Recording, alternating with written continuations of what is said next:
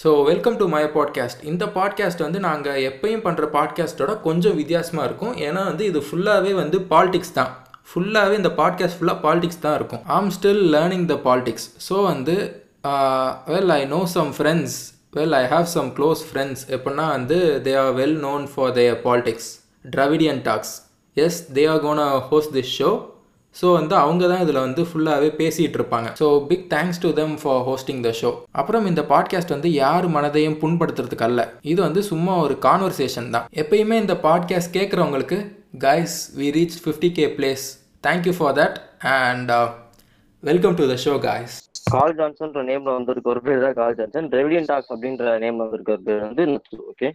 என்னன்னா வந்து கொஞ்சம் புதுசா லைக் வந்து டிராவிடியன் டாக்ஸ் நாங்கள் வந்து எங்கள் பாட்காஸ்ட் வந்து அவ்வளோ கேட்டிருப்பீங்களான்னு தெரியல. பட் நாங்கள் வந்து யூஸ்வலாக எங்கள் பாட்காஸ்ட்ல பேசுறது, எங்கள் பாட்காஸ்ட்ல வந்து நம்ம மாயோ பாட்காஸ்ட் துணையுடன் அவரோட பேனர்ல நம்ம அதாவது நாம் தமிழருக்கு சப்போர்ட் பண்றவங்கன்னு உங்களை நாம் தமிழர் சப்போர்ட்டர்ஸ் சொல்லலாம்ல ப்ரோ?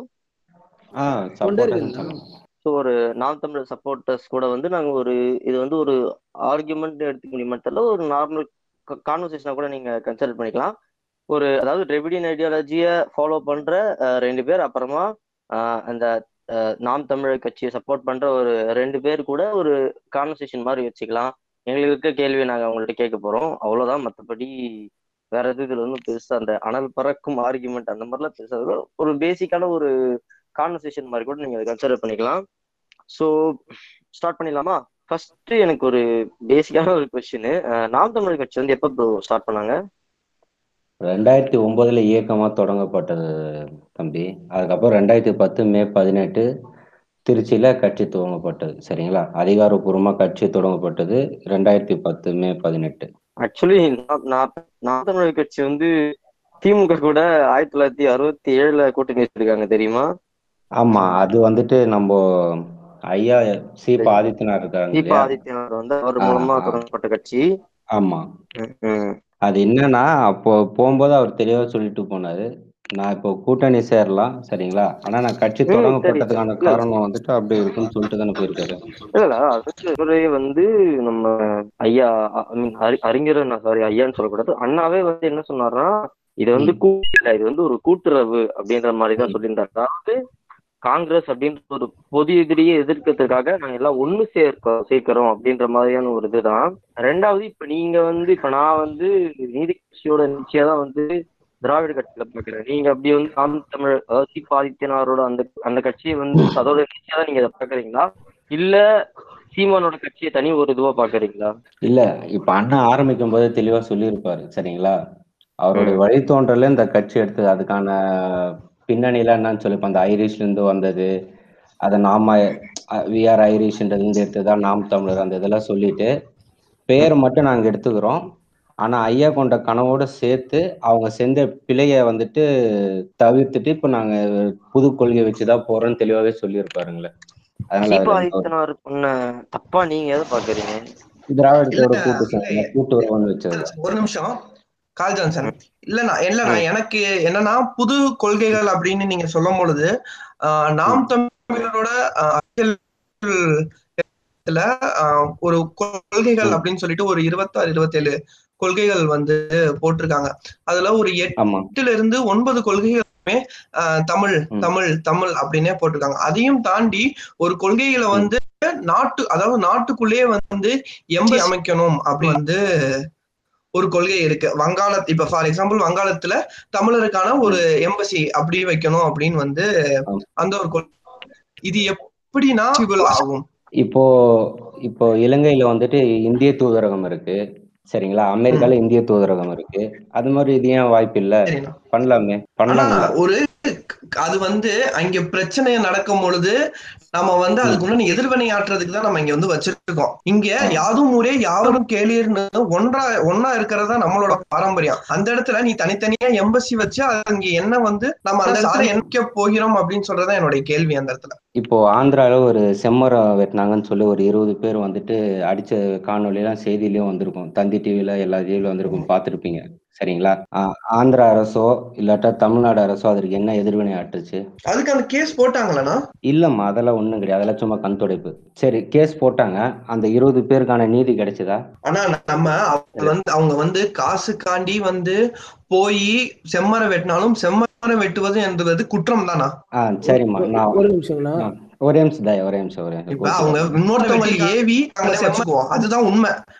ஒத்துக்கிறேன், அவங்க டைரக்டா எல்லாம் போய் ஏத்தல, ஏதோ கூலிக்காண்டி போய் செம்மரம் வெட்டிட்டாங்க. ஆனாலும் அது நம்ம கோர்ட்ல போனாலுமே அதனால சொல்ல முடியும். நான் ஏத்துக்கிறேன், முழுசா ஏத்துக்கிறேன்.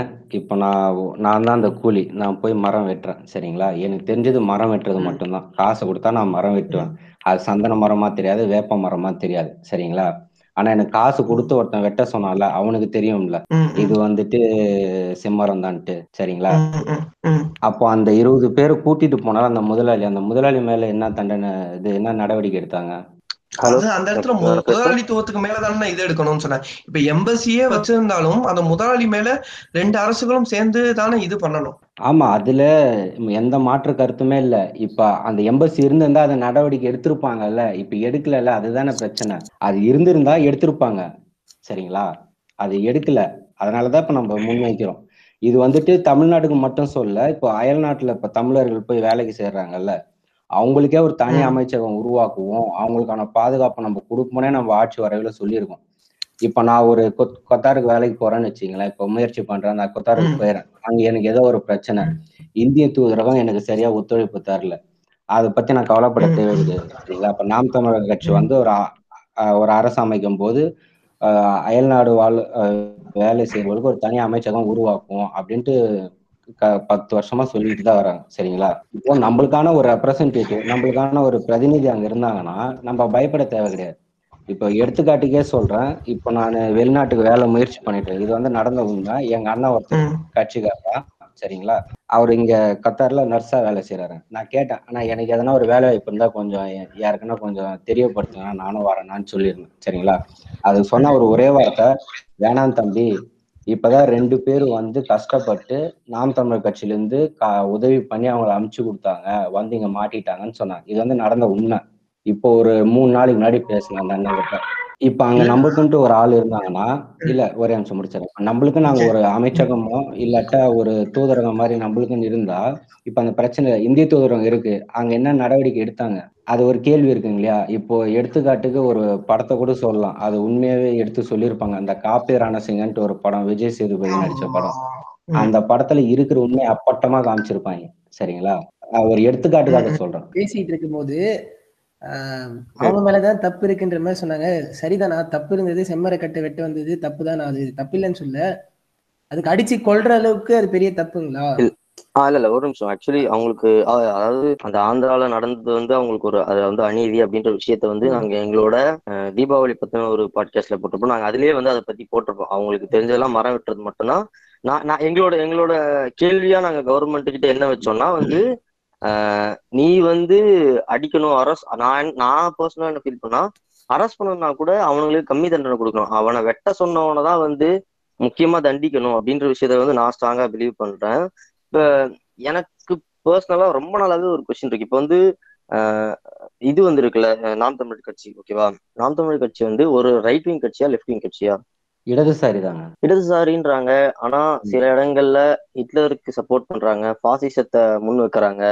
அதை நம்ம எப்படி எடுத்துக்கிறது? இப்ப நான் அதுக்கு சொல்லிடுறேன். அந்த இது ஒரு பொதுக்கூட்ட மேடையில ஹிட்லர் படத்தை வச்சிருந்தா இப்போ பெரிய பிரச்சனை ஆயிடுச்சு சரிங்களா? அது அண்ணன் தெளிவாகவே அதுக்கு விளக்கமே கொடுத்துருப்பாரு.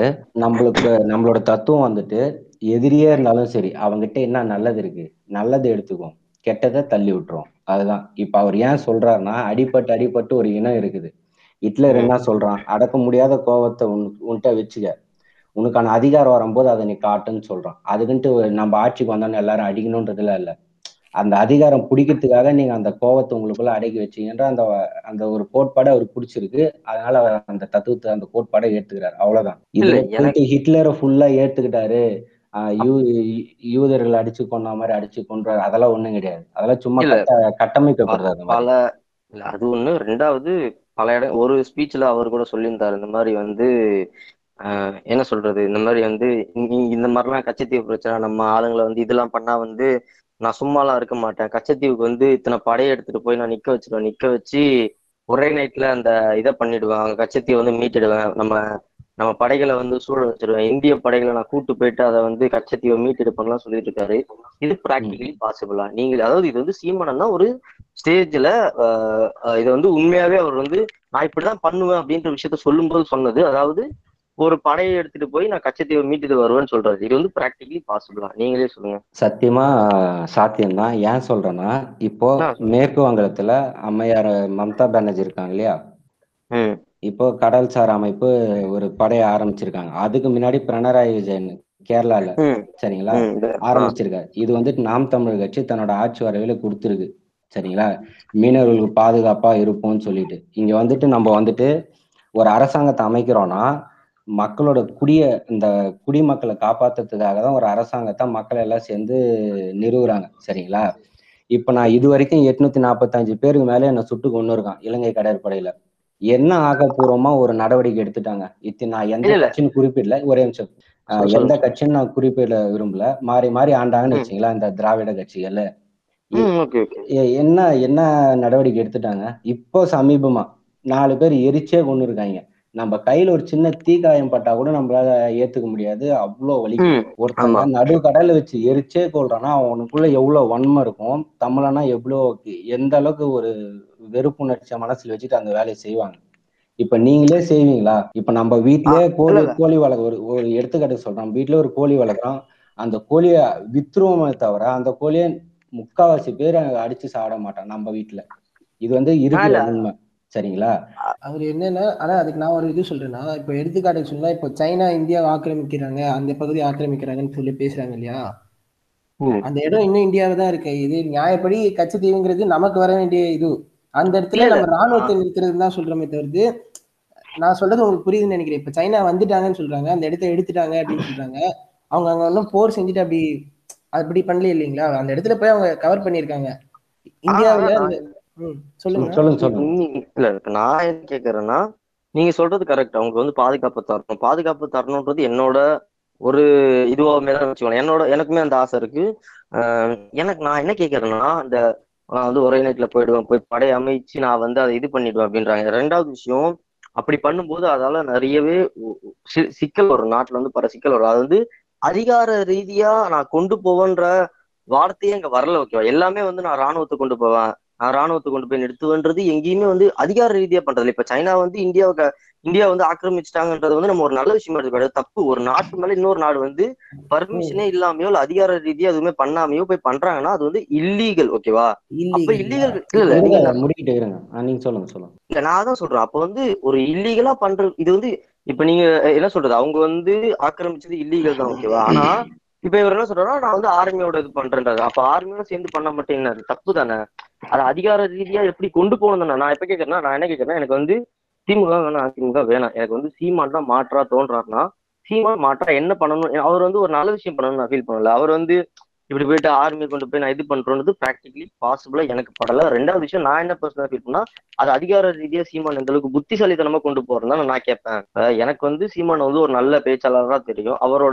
அவர் பேசும்போது வந்து உணர்ச்சி வசந்தத்தை தாண்டி ஒரு அதிகாரத்துல அவர் போய் அதிகாரத்துல எப்படி நடந்துக்கணும்ன்ற ஒரு வரம்பு இருக்குல்ல, உங்களுக்கு புரியுது? அதாவது வந்து நம்ம உணர்ச்சி வசத்துல என்ன வேணாலும் பேசிடலாம். ஓகேவா, இப்ப நீங்களும் நானும் உணர்ச்சி வசத்துல என்ன வேணாலும் பேசிடலாம். ஆனா அதிகாரத்துக்கு நீங்களும் நானும் போகும்போது அங்க சில விஷயம் பண்ண முடியாதுன்னு ஒரு இது இருக்குல்ல, அப்படி அதிகாரத்தை வச்சுக்கிட்டு அதை அவர் எப்படி மேனேஜ் பண்ணி கச்சத்தீவை மீட்பாருன்றத நான் கேட்கிறேன். அவர் சொல்றது வந்து பிராக்டிகலி பாசிபிளா எனக்கு படவே இல்லை, எனக்கு துளி கூட அது படல. நீங்களா பேசுங்க. இப்ப சொன்னீங்களே, அது வந்துட்டு சாத்தியமே கிடையாது நடைமுறையில அப்படின்னு சொல்லிட்டு. இப்போ கேரளால இத்தாலி கடற்படையை சேர்ந்து 2 பேரு தெரியாம திருடன் நினைச்சு கேரளால இருக்க 2 மீனவனும் சுட்டுட்டாங்க சரிங்களா.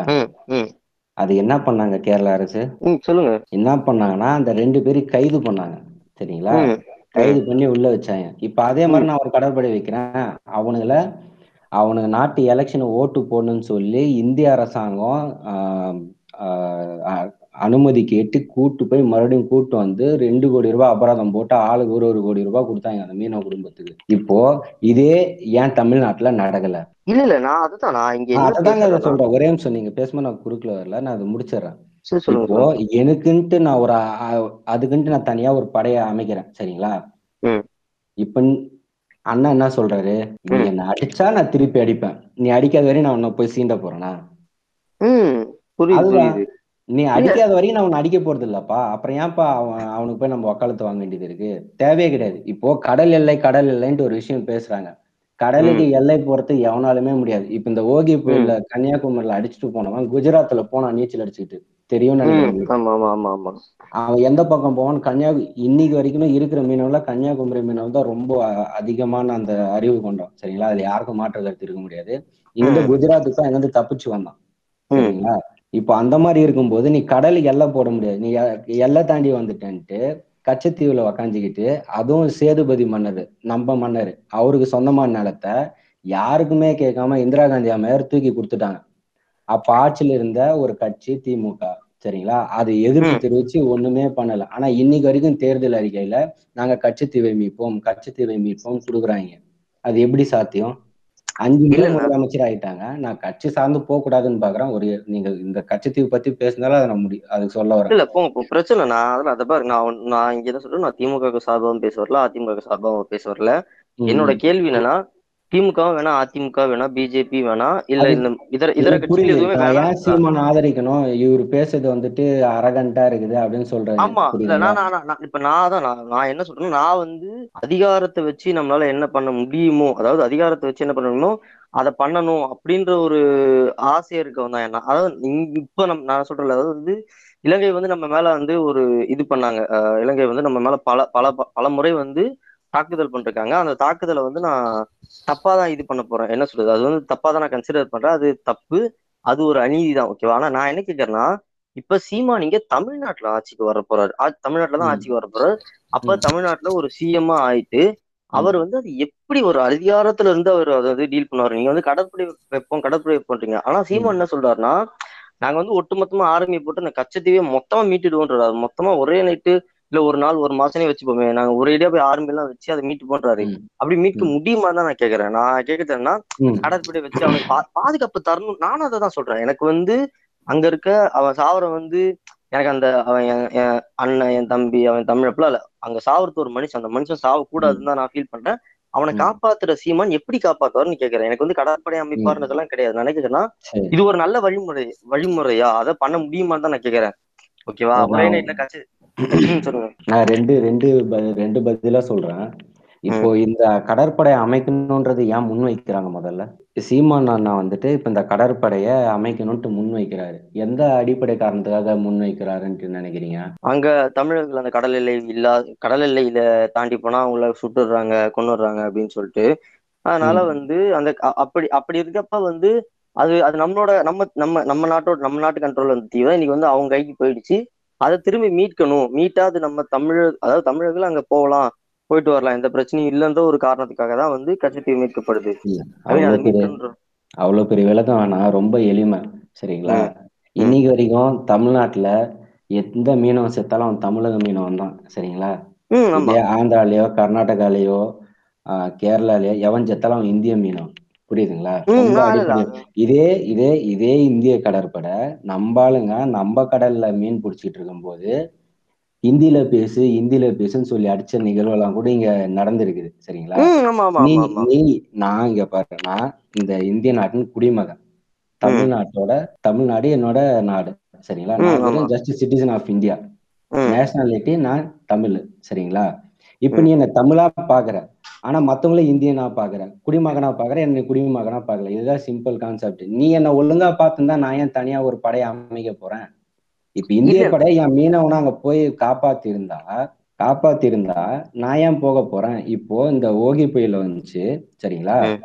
அம்மையார் நிர்மலா சீதாராமன் தான் சொன்னாங்க, இரவு நேரம் ஆயிடுச்சு, இப்ப போய் தேட முடியாது, காலையில போய் தேடிக்கிறோன்ட்டு. இதே அவங்க வீட்டுல யாருன்னா ஒருத்தர் இருந்தா போய் அது மாதிரி சொல்லியிருப்பாங்களா? அதோட முடிஞ்சு போச்சுமா. தேவை இப்போ தேவைனால்தானே ஒண்ணு உருவாகுது. இப்ப எனக்கு தேவை, யாரும் காப்பாத்து என்னை யாரும் காப்பாத்தல, அப்ப எனக்கான படையை நான் உருவாக்கிக்கிறேன், அவ்வளவுதான். அது புரியுதுன்னா இப்ப நான் கேட்கறேன், காப்பாத்தணும் தான் நானும் சொல்றேன்னு வச்சுக்கோங்க. இப்ப எனக்குமே அது கச்சத்தை வந்து மீட்கப்பட வேண்டிய ஒண்ணு என்னோட கருத்தை வச்சுக்கோங்க. நான் என்ன கேட்கறேன்னா அது வந்து கச்சத்தீவினே பேசல, நான் கச்சத்தீவினே பேசல, சரிங்களா? நீங்க கேட்டது கடற்படை ஏன் கடற்படை அமைக்கணும்னு கேட்டீங்க, அதுக்காக நான் சொல்றேன். இல்ல இல்ல, நான் வந்து நான் என்ன கேட்கறேன்னா அவரால் முடியுமான்னு கேட்கறேன். அதாவது கட்டாயமா முடியுமா? கட்டாயமா முடியும். ஏன்னா அதனால நிறைய, அதாவது இப்ப என்ன சொல்றது, இப்ப வந்து இந்த சைனா வந்து சைனா பிஜேபி காரன்லாம் நம்ப முடியாது. ஓகே, சைனாக்காரன் வந்து இங்க ஆக்கிரமிச்சதை அவன் பேச அதை கண்டுக்கு போதில்ல, அவன் வந்து ஜாலியா வேற ஏதாவது விஷயத்துல மத கலவரம் பண்ணணும்னு பார்ப்பான். ஆனா இதே சைனா பண்ணதை வேற வேற நம்ம நம்ம நம்ம இதுல இருந்து வேற ஏதாவது நல்ல கண்ட்ரியோட ஐ மீன் நல்ல கட்சியோட ஆட்சி இருந்தா அது வந்து ஒரு பெரிய பதட்ட சூழலா இருந்திருக்கும், அது ஒரு போருக்கு வழிவகுத்திருக்கும். ஓகேவா? அந்த விஷயத்த இப்ப ஸ்ரீலங்கன் கவர்மெண்ட் எவ்வளவு கெட்டவன்னு உங்களுக்கு தெரியும். ஓகேவா?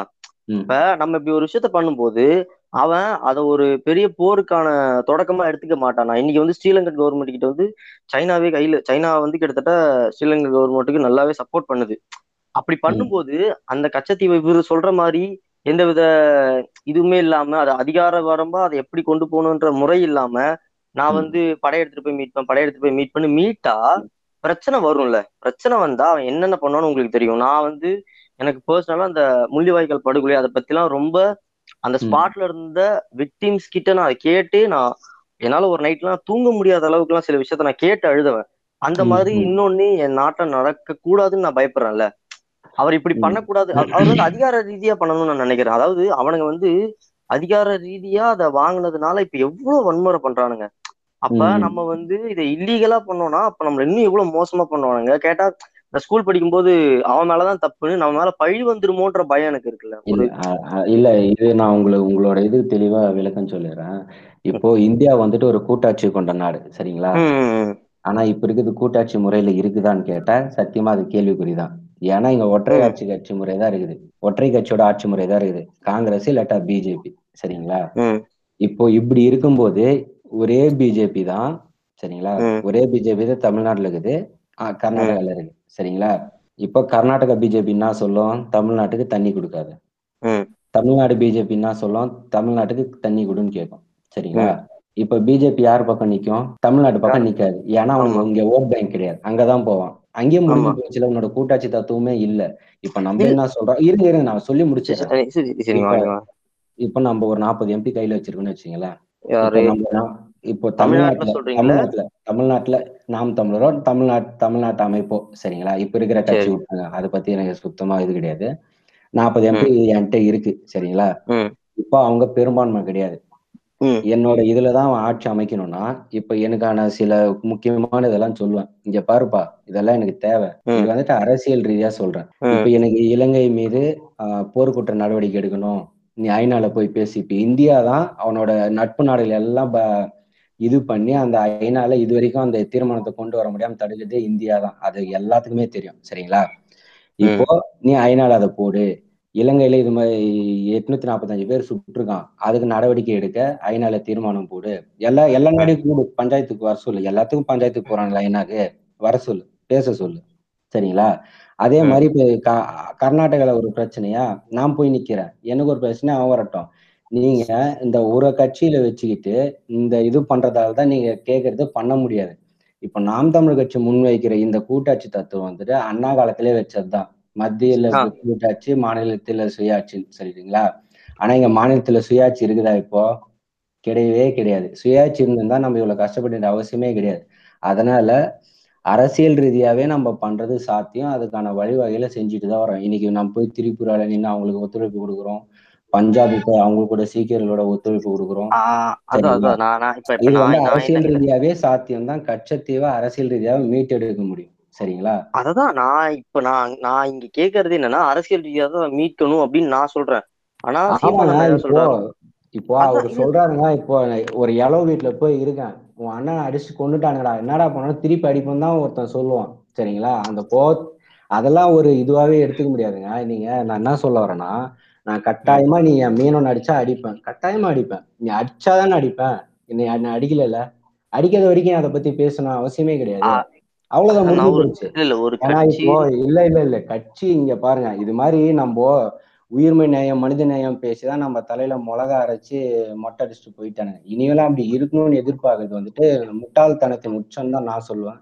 இல்ல இல்ல இப்ப நான் அதான் சொல்றேன், இங்க வந்து அதாவது நீங்க நான் சொல்றேன்ல உங்களுக்கு வந்து என்ன சொல்றேன்னா அரசியல் ரீதியா தான் அதை வந்து மீட்டெடுக்க முடியும்னு நீங்களும் தான் சொல்றீங்க. ஓகே, நான் என்ன கேட்கறேன்னா இப்போ ஒரு தொண்டனா ஒரு கட்சியின் தொண்டனா நீங்க உணர்ச்சி வசத்துல பேசலாம்னா ஒரு கட்சியவே தலைமை ஒரு கட்சியோட தலைமையில இருக்க ஒருத்தர் வந்து அப்படி பேசக்கூடாதுன்னு நான் ஃபீல் பண்ணுவேன். அவரால் அதாவது நீங்க சொல்றது புரியுது, அவன் வந்து அடிபட்டுட்டான், அவனுக்கு வந்து அவன்கிட்ட போய் நம்ம உணர்ச்சி அவனுக்கு நான் அடிச்சா திருப்பி அடிப்பேன் தான் பேசணுறது கரெக்ட் தான். ஆனா இருந்தாலுமே ஒரு கட்சியின் தலைவரா அவர் அப்படி பேசக்கூடாதுன்னு சொல்ற அது வன்முறை தானே. என் மனசுலயே உங்க மனசுலயே வன்முறை தானே. இப்போ ஒரே நிமிஷம் இப்போ எடுத்துக்காட்டுக்கு நாம் தமிழ் கட்சி செய்த வன்முறை எதனா ஒண்ணு பட்டியல் போடுங்க. இங்க போய் பஸ் கண்ணாடி உடைச்சிட்டான், கடையில போய் சூறாடிட்டான். இப்ப நேத்தி கூட அண்ணனை பத்தி ஒருத்தன் அவ்வளவு கன்றாவே பேசியிருக்கான், திமுகல ஒருத்தன் நாம் தமிழர் கட்சியில இருந்து சமூக வலைத்தளங்கள்ல ட்விட்டர்ல பேசியிருப்பாங்க, அதுவும் நாகரிகமா தான் பேசியிருப்பாங்க. சரிங்களா, இங்க வந்துட்டு அவர் வந்துட்டு வன்முறையா தூண்டுறாரு அதெல்லாம் வந்துட்டு அது உடுப்பா, அவன் பேரே சொல்லக்கூடாதுன்னு தான் நான் சொல்ல. நான் என்ன சொல்றேன்னா அந்த இது இருக்கு பாத்தீங்களா, கட்சி வந்துட்டு ரொம்ப எப்படி சொல்றதுங்க அறவழியில் தான் எல்லா வேலையும் இத்தனை வருஷமா செஞ்சிட்டு இருக்கு. அதுக்காக தான் அதிகாரத்தை நோக்கி போகணும்னு சொல்றோம். நம்ம வந்துட்டு மனுஷன் நேசிக்கல உயிர்மை நேசிக்கிற அரசியலை பேசுறோம். அதனால ஒருத்தனை கொல்லணுன்றதெல்லாம் நம்மளுக்கு நோக்கம் இல்லை. ஆனா நீ என்னை அடிச்சுக்கிட்டே இருந்தேன்னா நான் குட்ட குஞ்சுக்கிட்டே இருப்பேன்னு நினைக்காதீங்கன்னு சொல்றதுக்காக தான் அதை சொல்றதே தவிர ஒரு கட்சியோட தலைவர் அப்படி பேசக்கூடாதுன்னா சொல்லவே முடியாது. அப்பனா இப்போ இத்தனை வருஷம் மேடை பேச்சுல பல அரசியல் தலைவர் பாத்தீங்கன்னா எவ்வளவு வன்மத்தோட பேசியிருப்பாங்கன்னா பண்ணனாச்சு இதோட நிறுத்திக்கிறாரு. சரிங்களா, அந்தந்த நேரத்துக்கு ஏற்ற மாதிரி பேசினவங்க எல்லாம் எத்தனை பேர் இருக்காங்க யோசிச்சு பாருங்க. அண்ணா இன்னும் மோசமால சில இடத்துல பேசியிருக்காருண்ணா, அதாவது சிங்கள பெண்களோட மாற இருப்பேன் அப்படின்னா, அதாவது நீ எங்க அக்கா தங்கச்சி மாற எடுத்தீங்கன்னா நான் சிங்கள பெண்களோட மாற இருப்பேன்னு பேசுறது உணர்ச்சி போனானே. ஒன்னே ஒண்ணு நான் உங்களுக்கு வீடியோ கால் இல்ல நீங்க ஒரு சும்மா சின்னதா ஒரே நிமிஷம் இல்ல நானு ஒரே ஒரு படம் மட்டும் உங்களுக்கு காட்ட நினைக்கிறேன். நம்ம அது ஃபைனலா கூட பாப்போம், ஏன்னா பாட்காஸ்ட்ல கேட்காது, அது ரொம்ப எரியும். நம்ம திருப்பியும் அதை எடிட் பண்ணும்போது ஒத்துக்கிறேன்.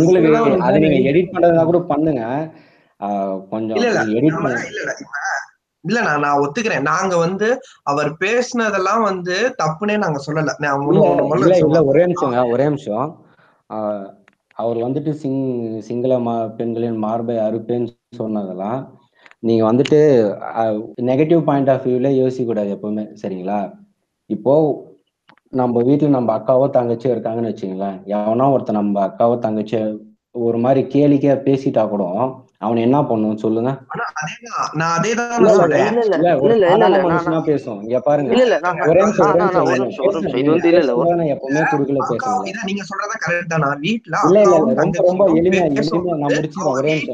பேசுறோம். அவங்க வீட்டுல இளமையா இருக்கிறவங்க வேகமா செயல்படணும்னு சொல்லுவாங்க. ஆனா அந்த வீட்டுல இருக்கிற பெரியவங்க அத வந்து அமைதியா எந்த வழியில போகணும்னு சொல்லி கொடுக்கறதுதான் அந்த வீட்டோட பெரியவங்களோட அழகு. அதே மாதிரிதான் அவ்வளவு பெரிய கட்சியில ஒரு ஒருங்கிணைப்பாளர் இருக்கும் போது கீழே இருக்கிறவங்க இந்த மாதிரி உணர்ச்சி விஷமா பேசும் பொழுது நம்ம இந்த மாதிரி போகணும், இந்த மாதிரி நீங்க நம்ம வந்து ஆட்சிக்கு வரணும் அப்படின்னு அந்த தம்பிகளை வந்து பேசுறத விட்டுட்டு அவரும் உணர்ச்சி விஷமா பேசுறது வன்முறையை கலப்பும் தானே நாங்க சொல்றோம். நான் ஒன்னே ஒண்ணு, போன வருஷம் இதே மாசம் பிப்ரவரி மாசம் ஐடிவிங்க ஒரு மீட்டிங் நடந்துச்சு. சரிங்களா, அந்த காணொலி வேணா கூட உங்களுக்கு இணையத்திலே கிடைக்கும். சரிங்களா, அதை எடுத்து பாருங்க. அந்த மாதிரி பல மேடையில சொல்லியிருக்காரு. சரிங்களா, ஆனா ஒரு தம்பிங்களை எப்படி வழிநடத்தின்னு போறது அது எல்லாமே அவருக்கு தெரியும். அறவழியில எப்படி பேசணும் போகணும் அது எல்லாமே அவர் சொல்லிட்டு தான் இருக்கு, செஞ்சுட்டு தான் இருக்காரு. சரிங்களா, ஆனா அட்லாஸ்ட் கட்சியோட இது வந்துட்டு இலக்கு தான் இனத்தின் விடுதலை. புரியுதுங்களா? இன்னைக்கு வரைக்கும் சரிங்களா 2009 கிட்டத்தட்ட 11-12 வருஷம் ஆயிடுச்சு. சரிங்களா, இந்த நடுநிலையா பேசுறவங்க எல்லாரையும் பார்த்து நான் கேக்குறேன், அந்த இதுக்காக என்ன முன்னெடுப்பு எடுத்தாங்க? என்ன இது வரைக்கும் தொடர்ந்து சரிங்களா தொடர்ந்து அதுக்காக பேசிக்கிட்டே இருக்கிறது நாம் தமிழர் கட்சி மட்டும்தான். இங்க வந்துட்டு சிங்கள பெண் நீ பொண்ணை தொட்டவன் உங்களோட மார்பார்த்து போடுன்னு சொல்றதெல்லாம் இப்ப பேசுனது இல்ல, அப்ப பேசுனது புரியுதா? அது இருக்கதான் செய்யும், அந்த கோலம் இருக்குதான் செய்யும், புரியுதுங்களா? அது ஒண்ணு வச்சுக்கிட்டு, ஆனா ஒரே நிமிஷம் நீங்க பழசு வச்சுக்கிட்டே இன்னும் அப்படியேதான் இருப்பாங்கன்றது வந்துட்டு அது வந்துட்டு ஏற்புடையது இல்லை. ஆனா பல மேடையில, ஒரு நிமிஷம் முடிச்சிருங்க, அண்ணனே பல மேடையில சொல்லுவாரு, இது வரைக்கும் விடுதலை புலிகளால ஒரே ஒரு சிங்களர் குடும்பமோ சிங்களர் பெண்ணோ வந்துட்டு எந்த ஒரு வன்முறைக்கும் ஆளாகப்பட்டதில்லை, சரிங்களா? அந்த வழி வந்த சீமான் அண்ணன் வந்துட்டு அது மாதிரி செய்ய மாட்டார், புரியுதுங்களா? ஒரு பேச்சுல சொல்றதுதான், அதுக்குன்ட்டு போயிட்டு கூட்டுவாங்கப்பா, யாருப்பா அந்த பொண்ணு இது பண்ண, கூட்டுவாங்கப்பான்னு வச்சு செய்ய இது பண்ண போறாங்க, அதெல்லாம் ஒண்ணும் கிடையாது. அண்ணனோட வசனத்தை சொல்லணும்னு நினைக்கிறேன்னா, அதாவது தலைவர் பேசும் பொழுது அப்போ வந்து கட்சியை தொடங்கப்படல, அண்ணா அது பேசின ஆண்டு அவரு ஒரு வசனமாவே சொல்லியிருப்பாரு. அப்ப வந்து அவர் 2008 வந்து அவர் வந்த பாதைன்னு சொல்லியிருப்பாரு, இது அவர் வழி நடத்தும் பாதைன்னு சொல்லியிருப்பாரு. இல்ல நான் என்ன கேட்கறேன்னா, அவர் அப்ப பேசின அந்த பாயிண்ட்டுக்கு நீங்க இப்ப அப்போஸ் பண்றீங்களா? தப்புன்னு வந்து அண்ணாவே அப்போஸ் பண்ணுவாங்க. இங்க பாருங்க, அன்னைக்கு பேசுறது அந்த கருத்து சரியானதான், நான் ஏத்துக்கிறேன், நான் அப்போஸ் எல்லாம் பண்ண மாட்டேன். ஏன்னா என் வீட்டு பொண்ணை ஒருத்தன் தொட்டானா, நீ இனி உனக்கு அடுத்த வீட்டு பொண்ணை தொடக்கூடாதுன்றதுக்கு என்ன வரணுமோ அதை செஞ்சாதான் அவன் அடங்குவான். இப்ப இந்த 4 பேர் சுட்டு கொண்டாங்க என்கவுண்டர்ல, சரிங்களா? அந்த ஆந்திர பிரதேஷ்ல ஒரு டாக்டர் பண்ண கற்பழிச்சு கொண்டுட்டாங்க, சரிங்களா? அந்த கொலையை ஆதரிக்கிறீங்களா எதிர்க்கிறீங்களா நீங்க? அந்த என்கவுண்டர்ல என்னன்னா, அந்த பாதிக்கப்பட்ட அந்த டாக்டரும் சரி, அதுக்கு எதிர்த்தரப்பும் சரி, அந்த எதிர்த்தரப்புனால பேசவே வைக்கல, சரியா? நம்ம அது அவங்கதான் பண்ணாங்கன்னா அந்த சாட்சியும் அவ்வளவா சொல்லவே இல்லை, அது வேற யார் கூடவும் பண்ணிருக்கலாம். இப்போ இந்த மாதிரி கருத்து ரீதியா நீங்க போயிட்டு ஒரு அரபு தேசத்துல பேசிட முடியுமா? நான் ஒன்னே ஒண்ணு கேக்குறேன், ஒரு பொண்ணு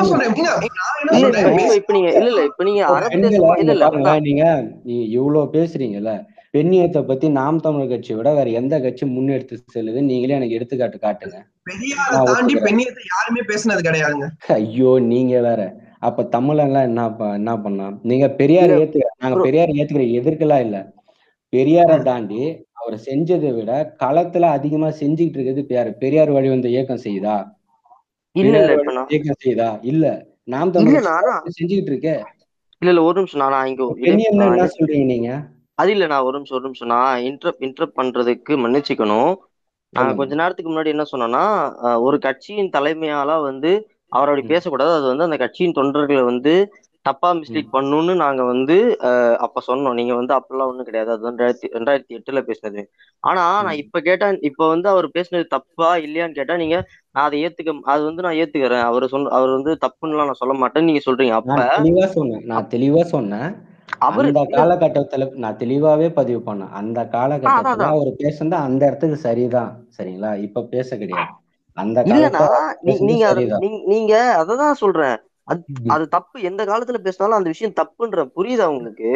என்னதான் இருந்தாலும் அப்ப அங்க 1.5 லட்சம் பேர் செத்து போன, அது தப்பு இல்ல. நீ எப்படிப்பா, நான் இப்படிதான்ப்பா அது வந்துட்டு இல்ல பாருங்க. இல்ல நாங்க வந்துட்டு அந்த அளவுக்குலாம் மனித புனிதெல்லாம் இல்லை, சரிங்களா? நான் வெளிப்படையா சொல்றேன், என் வீட்டுல எங்க அம்மாவா தங்கச்சி அக்கா எல்லாம் ஒருத்தன் ஏதோ நாசம் பண்ணி போட்டு சாவடிச்சு போயிடுவான். சரிப்பா, நம்ம நியாயமா தான்ப்பா போகணும்ட்டு எந்த ஒரு ஆண்மகனும் வீட்டுல சும்மாலாம் இருக்க மாட்டான். மனித இயல்பு அது, சரிங்களா? மனித இயல்புங்க. நீங்க இதை வந்துட்டு நீங்க அரசியலே படுத்த தேவை கிடையாது. மனித அரசியல் பத்தி தேவைன்னா எதுக்கு அரசியல் கட்சி? புரியல. அதாவது நீங்க அரசியல் கட்சி பத்தி பேசணும்னா நீங்க அரசியல் கட்சி பத்தி பேசலாம், சீமானு பேச வேண்டிய அவசியமே கிடையாது, சரிங்களா? அது தனிப்பட்ட மனிதன் போயிட்டு கடந்து போயிட்டே இருக்கலாமே. அவர் ஒருத்தர் மட்டும் தானே பேசினாரு, சீமான் மட்டும் தானே பேசினாரு, மத்த யாருன்னா பேசினா நாம் தமிழ் கட்சியில? இப்ப நாம் தமிழ் கட்சி தொண்டரா சொல்ற நீங்க அதை சப்போர்ட் பண்றீங்களா? அது எனக்கு உறுத்துதுன்றல, எனக்கு பயமா இருக்கு, புரியுதா? பயப்படுறதுக்கு ஒண்ணும் கிடையாதுங்க, இதுல பயப்படுறதுக்கு உறுத்தத்துக்கு ஒண்ணுமே கிடையாது. நான் உங்களுக்கு எடுத்துக்காட்டுக்கு தான் சொல்றேன், புரியுதுங்களா? அந்த இங்க பாருங்க நானு 2010 இருந்து அந்த காலத்துல இருக்கிறேன், அந்த வலி என்ன வேதனைன்னு எனக்கு தெரியும், சரிங்களா? தமிழ்நாட்டிலே இங்க பாருங்க, தமிழ்நாட்டிலே நீங்க சொல்றதுக்கு ஒரே நிமிஷம் வந்து ரொம்ப நேரம் வந்துட்டோம். நிறைய டாபிக் இருக்கு. தமிழீழம் வந்து கண்டிப்பா தேவை, அதுல எந்த ஒரு மாற்று கருத்தும் கிடையாது, அது ஓகே. ஆனா தமிழ் ஈழம் மட்டும்தான் பிரச்சனையா இப்ப தமிழகத்துல பிரச்சனையான்னு பாக்க கூடாதுன்னா அதுதான் பெரிய பிரச்சனை, பெரிய பிரச்சனை. தமிழ் ஈழத்தை பத்தி மட்டுமே பேசல, நம்ம தான் தெளிவா சொல்லிட்டோம், இலக்கு ஒன்றுதான் இனத்தின் விடுதலை. சரிங்களா, நாங்க இந்த இலக்கை நோக்கி ஓடுறது இனத்தோட விடுதலை அடையிறதுதான். சரிங்களா, அதுல இங்க தப்புன்னு பேசுறவங்க இன்னைக்கு நீங்க நம்ம இனவாதத்தை நோக்கி போயிட்டு இருக்கோமே, இதுல எங்க நீங்க இனவாதத்தை கண்டுபிடிக்கிறீங்க நாம் தமிழ் கட்சியில? சொல்லுங்களேன். ஆனா அவர் இல்ல, நீங்க வந்து தமிழன் தான் ஆட்சி புரியணும்னு சொல்றீங்களா? இது ரொம்ப நல்லாவே இந்த கேள்வி கேட்கணும் சார். யார தமிழ்னு சொல்றீங்க? நீங்க யார தமிழ் இல்லைன்னு சொல்றீங்க? இப்போ நீங்க இப்போ உதாரணத்துக்கு இப்போ உங்க தாய்மொழி என்னன்னா நீங்க எதை வச்சு நீங்க தமிழர்னு நீங்க எப்படி சொல்றீங்க? உங்களை நீங்க தமிழர்னு எதை வச்சு சொல்றீங்க? நான் பிராங்கா ஒண்ணு சொல்லணும்னா, எனக்கு வந்து நான் என்னோட பர்சனல் கருத்தாவே நான் வந்து என்னோட மொழியோட அடையாளமா நான் என்னோட அடையாளம், அதாவது இங்க வந்து சில பேர் அரசியல் படுத்தணும்னு நினைக்கிற அந்த அடையாளம் எனக்கு வேணாம்னு தோணுச்சு. நான் பேசுற மொழி தமிழ், அவ்வளவுதான். அதெல்லாம் ஒண்ணும் இல்ல, உங்களோட தாய்மொழி தமிழ்ன்றதே எதை வச்சு நீங்க சொல்றீங்க? எளிமையான கேள்வி. எங்க அப்பா அம்மா பேசுறது தமிழ், அவ்வளவுதான் அவ்வளவுதான் அவ்வளவுதான். இது யார் யார் தமிழ், இது கேள்வியே வரக்கூடாது. யாவரும் கேள்விதான். இங்க ஏன் நீங்க இனவாதத்தை கொண்டு வரீங்க? இங்க ஆவேசப்படுறதுக்கு ஒண்ணுமே இல்ல. நான் ஒன்னே ஒண்ணு கேள்வினா, இருதய அமைதியா இருக்கு. இல்ல நானும் சாதாரண இது வந்து நான் என்னோட குரலை அப்படித்தான், நீங்க என்ன பாட்காஸ்ட் கேட்டீங்களாலே தெரியும், இனவாதத்தை நோக்கி ஏன் சென்று கொண்டிருக்கிறது தான் என்னோட கேள்வி. தம்பி உங்க பேரு தெரியல, மன்னிச்சுக்கணும். யோகேஷுங்களா? இல்ல, யோகேஷ் வந்து நாட்ல இருக்காரு. என்னோட பேர் நாட்சோ. நாட்சோ, சரிங்க நாட்சோ. இப்போ ஒரு நாட்டுக்கான வரையறை என்ன நாட்சோ? ஒரு நாடுன்னா அதுக்கு வரையறைன்னு ஒண்ணு இருக்கும்ல. ஒரு நாடு என்பது பல்வேறுபட்ட கலாச்சாரங்களும் பண்பாடுகளும் இருக்கிறதா ஒரு நாடு. அப்படிங்களா? அப்ப சைனா, அப்ப சைனா தைவான், சைனாலுமே பல்வேறு கலாச்சாரங்கள் இருக்கதானே செய்யுது. சைனால பேசப்போற மொழியுமே பல மொழிகள் இருக்கு, ஆனா அது சிறுபான்மையா இருக்கு. அங்கேயும் பல வேலை பார்க்கதான் செய்யறாங்க. இல்லங்க, இப்போ நான் ரொம்ப எளிமையா கேட்டேன், ஒரு நாட்டுக்கான வரையறை என்ன? சரிங்களா, ஒரு நாட்டுக்கு நானும் தெளிவா சொல்லிட்டேன், இதுலயும் எனக்கு எந்த உடன்பாடும் கிடையாது. அது மாதிரி கட்டமைச்சு வச்சிருக்காங்க. ஒரு இந்திய ஒன்றியத்தை நீங்க மனசுல வச்சுக்கிட்டு பேசுறீங்க. இந்தியா வந்துட்டு ஒரு ஒன்றியம் தான், இந்தியா நாடு கிடையாது. அதே மாதிரி நீங்க போய் பிரேசில் எல்லாம் பேச முடியாது. சரிங்களா, அவனுக்குன்ட்டு ஒரு மொழி இருக்கு, அவனுக்குன்னு ஒரு பண்பாடு இருக்கு, அவனுக்குன்ட்டு ஒரு கலை இருக்கு. சரிங்களா, எல்லாமே சேர்ந்ததுதான் ஒரு நாடு. இங்க வந்துட்டு எல்லாரும் வாங்க வாழுங்க, நாங்க தான் ஆளுவோம்னு சொல்றோம், இத்தனை வருஷமா ஆண்டுட்டீங்க. சரிங்களா, இதே வார்த்தைய நான் போயிட்டு ஆந்திரால பேசல, கேரளால பேசல, கனடால பேசல, தமிழ்நாட்டுல சொல்றேன். அடி இத்தனை வருஷமா அடி தமிழன் ஆளலன்னு நீங்க எந்த கேட்டகரியில நீங்க சொல்றீங்க? எனக்கு அதுதான் புரியல. ஜெயலலிதா விட்டுருங்க, கருணாநிதி இருக்கட்டும், அண்ணா இருக்கட்டும், காமராஜர் இருக்கட்டும், பழனிசாமி இருக்கட்டும், எல்லாருமே தமிழர்கள் தானே. கருணாநிதி தமிழர் நீங்க சொல்றீங்களா? பிரதர், திருவாரூர்ல பிறந்தவர் தான கருணாநிதி. இல்ல இல்ல, அவர் தமிழர் இல்ல, நீங்க எப்படி சொல்றீங்க? டீப்பா போகுதுல, நான் தனிப்பட்ட முறையில தான் பேசிட்டு இருந்தேன். ஒரே நிமிஷம் சொல்லுங்க. இல்ல நீங்க அமைதியா இருங்க, நான் சொல்றேன்ல. இல்ல எனக்கு புரியல. ஒரே நிமிஷம் ஏங்க, நான் தெளிவா அதுக்கு விளக்கம் சொல்லிடுறேங்க. இது அந்த அளவுக்கு பேசிக்க வேண்டிய விஷயமே இல்ல, தெளிவா சொல்லிடுறேன். இப்ப என் மச்சான் இருக்கான். சரிங்களா, என் சின்ன வயசுல தான் என் மச்சான் தான். சரிங்களா, அவனுடைய தாய்மொழி தெலுங்கு. சரிங்களா, என்னோட தாய்மொழி தமிழ். நானும் அவனும் மாமா மச்சான் தான். 1000 பேர் என்ன சொன்னாலும் அது எந்த மாற்று கருத்தும் கிடையாது. அவனே சொல்றான், இது இருக்கிற உண்மை. நான் இது வந்துட்டு மறைச்சு பேசுறதுக்கோ ஒண்ணுமே கிடையாது. சரிங்களா, அவனே சொல்றான், மச்சான் இதுதான் மச்சான். சரி, புரியுதுங்களா? இப்போ அவங்கள வந்துட்டு உங்க பக்கத்துல இருக்கவங்க அப்படி வேணா சொல்லலாம், ஆனா என் பக்கத்துல இருக்கவங்க அப்படி சொல்லலையே. அது எனக்கே இல்ல, ஆனா தமிழ்நாட்டுக்கு எனக்கே அந்த பயம் இருக்குன்ற, புரியுதா? எனக்கு வந்து இனவாதமா ஒருன்னு கேக்குறேன். இதுல பயப்படுறதுக்கு என்ன இருக்கு? நான் ஒண்ணு, இப்ப அவர் என்ன சொல்லிட்டாரு, தமிழ்நாட்டை தமிழர் தாங்க ஆளணும்னு சொல்றாரு. இதுல எந்த இடத்துல நீங்க முரண்படுறீங்கன்னு மட்டும் சொல்லுங்க, அது நான் விளக்கம் சொல்றேன். வேற யாரு ஆண்டான்னு நான் கேக்குறேன். அதுதான் எனக்கு புரியல. முதல்ல தமிழர் தான் ஆளணும்ன்றது இல்ல. ஒரு நிமிஷம்.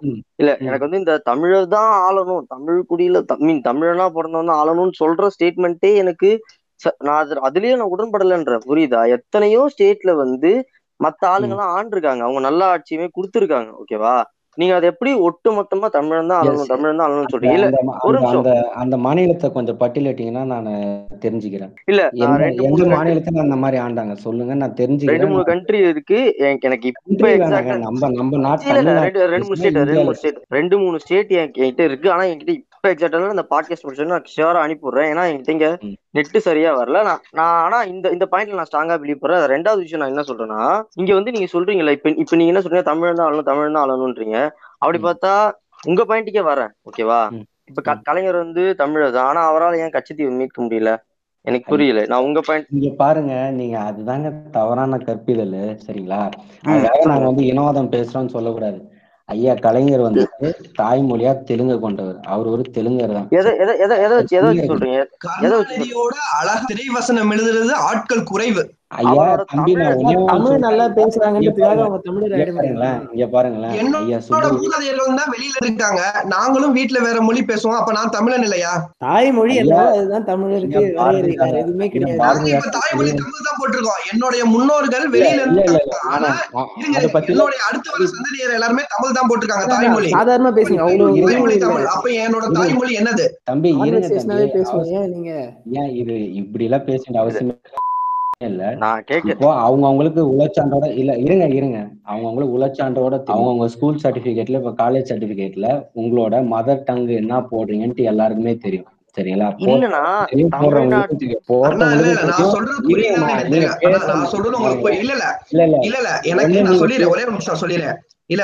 தரேன். என்னோட பரம்பரையில வந்து என்னுடைய மூதாதை, அதாவது என்னோட தாத்தாவோட அவங்க அப்பாலாம் அவங்க வேற லாங்குவேஜ் தான் போட்டிருக்காங்க அவங்களோட பெஸ்ட் லாங்குவேஜ் சர்டிபிகேட்ல, சரியா? இன்னைக்கு எனக்கு எங்க அப்பா, எனக்கு எங்க தாத்தா, எங்க அப்பா, நான் 3 பேரும் தமிழ் தான் போட்டிருக்கோம், புரியுதா? நான் தமிழ், எனக்கு அந்த லாங்குவேஜ் தெரியாது. என்னோட தாத்தா, என்னோட மூதாதையர் பேசுவாங்க. இப்ப நான் என்ன இனம்? என்னோட கேள்வி அதுதான். சரி, இப்ப நீங்க தமிழரா மாறிட்டீங்கள, அப்படியே எதிர்க்கிறீங்க தமிழ்நாட்டை தமிழரான சந்தோஷமா பேசிக்கிட்டு இருந்தாரு. ஏங்க அவர் தமிழ் பேசினாரு, ஆனா தமிழரா இருந்து ஆண்டாரா? அதுதான் கேள்வி. கச்சத்தீவு செம்மொழி மாநாடு நடத்தினவரு கலைஞர், இதுக்கு மேல என்ன வேணும்? செம்மொழி மாநாடு நடத்தினவரு. சும்மா இருங்க, அந்த ஒரு விஷயத்த வச்சுல பேசக்கூட. செம்மொழி மாநாடு எழுதியிருக்காரு தெரியுமா? எத்தனை திரைக்கடை, எத்தனை புத்தகங்கள். இது தமிழினத்துக்கே உண்டான ஒரு சாபக்கேடு. அவர் சினிமால தமிழ் பேசிட்டாரு, திரைக்கதை வாசனை எழுதிட்டாரு. ஏங்க தமிழ்நாட்டுல இன்னைக்கு இருக்கிற இண்டஸ்ட்ரியா ஆக்கிரமிச்சுக்கிறதே அவங்கதான். இங்க தென்னிந்திய நடிகர் சங்கம் அப்படிதான் இருக்குமே தவிர தமிழ்நாடு நடிகர் சங்கம் இருக்காது. ஏன்னாங்க நீங்க பேசும்போது நான் குறுக்கல வர்றது இல்ல, என்ன முடிக்க விட்டுருங்க, சரிங்களா? கலைக்கு மொழி இந்த இதெல்லாம் பார்க்க கூடாது, ஆனா மொழி இல்லாம கலையே கிடையாது, அது நம்ம தத்துவம், சரிங்களா? அதனால இப்ப ஐயா கலைஞர் இப்ப எவ்வளவு வசனம், பராசக்தியில வசனம் எல்லாம் எழுதிட்டாருன்னா எழுதலாம், சரிங்களா? இப்போ பாரதியாருக்கு 17 மொழி தெரியும்னு சொன்னாங்க, சரிங்களா? அம்மையார் ஜெயலலிதாவுக்கு ஒரு 7 மொழி 5 மொழி தெரியும்னு சொன்னாங்க.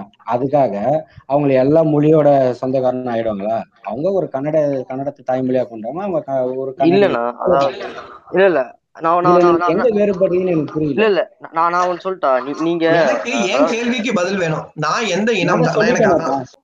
உங்க தாய்மொழி, உங்க மூதாதையர் என்ன பேசினாலும் அதுதாங்க. நீங்க நடுவுல மறந்துட்டீங்கன்னா அது உங்களோட பிழை, சரிங்களா? எனக்கு ரொம்ப கஷ்டமா இருக்கு, என்னோட இனத்தை நீங்க இன்னைக்கு தப்பு பேசுறீங்க. நான் தப்பு பேசுங்க, நீங்க மறந்துட்டீங்க இருக்கு. நீங்க என்ன என்னமோ அதை சொன்னா அது சொல்றது இல்ல. இல்ல இப்ப நான் என்ன கேக்குறேன்னா, இப்ப ஐயா நான் ஒரே ஒரு மன்னிக்கணும் குறுக்குல வரதுக்கு, நான் ஒண்ணு கேக்குறேன். அமைச்சர் கடம்பூர் ராஜுன்னு நினைக்கிறேன், சரிங்களா? அதுக்கப்புறம் முன்னாள் அமைச்சர் KN நேரு, இவங்க 2 பேரும் ஒரு மாநாட்டுல போய் பேசுறாங்க. நீங்க எல்லாரும் தெலுங்குல பேசுங்க, வீட்டுல மொழியை வளருங்கன்னு சொல்றாங்க. அதை நான் முழுசா ஆதரிக்கிறேன், சரிங்களா? ஏன்னா அவன் தாய்மொழி அவன் பாதுகாக்கணும், பேசணும், சரிங்களா? அதுதான் நம்ம அடையாளம், அதை நான் மறுக்கவே இல்லை, நான் வேறுபடல. ஆனா வீட்டுல தாய்மொழி பேசிட்டு வெளியே நான் தமிழன்னு சொல்லாதீங்க. நான் ஆதரிக்கிறேன், அதுல என்ன தப்பு இருக்கு? கர்நாடகா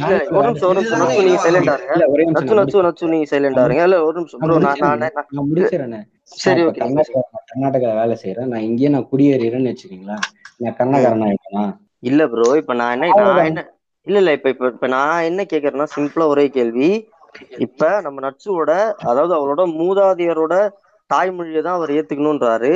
அப்படி பாத்துக்கிட்டா அவர் தமிழ் கிடையாது, அவர் இந்த தமிழ்நாட்டை ஆள தகுதி இல்லாதவர். ஆனா நான் என்ன சொல்றேன்னா, நம்ம நட்சுக்கு தமிழ்நாட்டோட பிரச்சனைகள் எல்லாம் தெரியும், நம்ம நட்சுக்கு இந்த பிரச்சனைகள் எல்லாம் சால்வ் பண்ண முடியும். அப்ப சால்வ் பண்ண வர வேண்டிய ஒருத்தனை டே நீ தமிழன் கிடையாதுன்னு சொல்லி ஒதுக்கிட்டு உங்களை காப்பாத்த வரணும்னு நீங்க தள்ளி விடுறீங்கன்ற புரியுதா?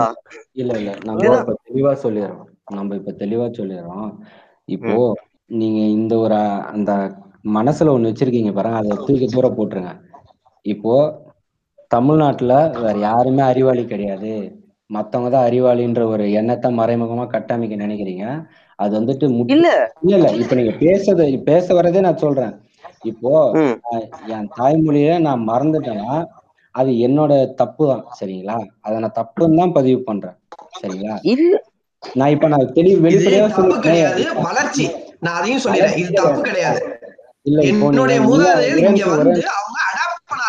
அது பேர் வளர்ச்சி கிடையாதுங்க. நீங்க எப்படி வளர்ச்சின்னு சொல்லுவீங்க? அது உங்க தனிப்பட்ட வளர்ச்சியா இருக்கலாம், ஒரு சமூகத்துக்கான வளர்ச்சியா இருக்காது, புரியுதுங்களா? தனிப்பட்ட வளர்ச்சியா நான் கேக்குறது. இப்ப ஜான் வெஸ்கில் வந்துட்டு அவர் பேர் சரியா வரல, அவர் வந்துட்டு இந்த ஜியோ போப்லாம் இருக்கனால வந்துட்டு இங்க தமிழ்ல வச்சாங்க. இப்ப நான் தமிழனை ஏத்துக்கலாமா வீரமா முனிவரை? நீங்களே சொல்லுங்க, அவர் நான் தமிழனை ஏத்துக்கலாமா? என்ன கேட்டா வீரமா முனிவரை பத்தி நீ படிக்கிறோமே, அவர் வீரமா முனிவர் தான் படிக்கிறான், அவர் பேரை மாத்திக்கிட்டாரு. ஆனா நம்மளுக்கு தெரியுதுல அவர் யாருன்ட்டு. இப்ப நீங்க அவர் தமிழரை ஏத்துறீங்களா? எப்படி அவர் தமிழ காதலிச்சாரு ஏத்துக்கணும், சரி? அப்படி ஏங்க நான் ஏத்துக்கணும்னு கேக்குறேன், நீங்க ஏன் என்ன என்கிட்ட ஒரு கருத்தை திணிக்க நினைக்கிறீங்கன்னு தான் நான் கேக்குறேன். நான் உங்கள்கிட்ட திணிக்கிறீங்க, நீங்க தான் எங்கள்கிட்ட திணிக்கிறீங்க. அதாவது இல்ல இல்ல நான் இல்ல இல்ல நான் தெளிவாவே பழகாதீங்க, நீ தமிழே நீ தமிழனோட தான் பழகுங்க, நீங்க அந்த கருத்தை எங்க கிட்ட திணிக்கிறீங்களே? யாருங்க சொன்னா நீ தமிழனோட நீ தமிழனோட தான் பழகணும்னு ஒரு இடத்துல நாங்க பதிவு பண்ணவே கிடையாது. இப்ப பேசும்போது இல்ல நான் இல்ல நான் என்ன கேக்குறேன்னா, தமிழன் தான் நாட்டை ஆளணும்னு சொல்றீங்க. அவனை இன்னொரு விஷயம், யார் தமிழன் அப்படின்ற விஷயத்த நாள் தமிழர் கட்சியை சப்போர்ட் பண்ற எல்லார்ட்ட கேட்டாலும் எல்லாரும் ஒவ்வொரு விதமா சொல்றான். ஒருத்தன் கேட்டா குடின்றான், ஒருத்தன் கேட்டா ஜாதின்றான். இப்ப உங்கள்ட்ட கேட்டா தாய்மொழி தான், அது வந்து தமிழ் எல்லாருமே அதான் சொல்றாங்க. இங்க பாருமா, இப்ப ஒரு நிமிஷம், நான் இப்ப கூட நான் சொல்றேன்ல, இப்ப நம்ம திடீர்னு போயிட்டு ஒரு 10 பேர்ட்ட ஒரே டைம்ல கேட்டோம்னு வச்சுக்கலாம், வர ரிப்ளை எல்லாம் மாறி மாறி வருது, ஓகேவா? நான் என்ன கேட்கறேன்னா, இப்ப நான் உங்க பாயிண்ட் வச்சு பேசுறேன். இப்ப நான் என்ன கேட்கறேன்னா, நீங்க தமிழந்தான் ஆளணும்னு சொல்றதே எனக்கு பிடிக்கலன்ற ஏன் அப்படி ஒரு அதுதான் இடம் வாங்க சுதந்திரம் வாங்கினீங்க. இல்ல எனக்கு அப்படி கிடையாது, நான் இதோட முடிச்சுக்கணும்னு நினைக்கிறேன். ஒரே நிமிஷம், ரொம்ப எளிமை. இப்ப அவங்களுக்குன்ட்டு ஒரு மாநிலம் ஒதுக்கி குடுத்தாச்சு, சரிங்களா? அவங்க நாட்டா ஆள்றாங்க, அவங்க எப்படின்னு ஆண்டுகிட்டு போட்டோம். இப்ப நீங்க என் நாட்டை என்கிட்ட குடுத்துருங்கன்னு தான் கேக்குறீங்க. இத்தனை வருஷமா மாறி மாறி ஆண்டுட்டீங்க, அந்த தப்ப நாங்க செய்யக்கூடாதுன்னு நினைக்கிறோம் இனிமேல, சரிங்களா? இதுல விவாதிக்கிறதுக்கு ஒண்ணுமே இல்ல. இப்போ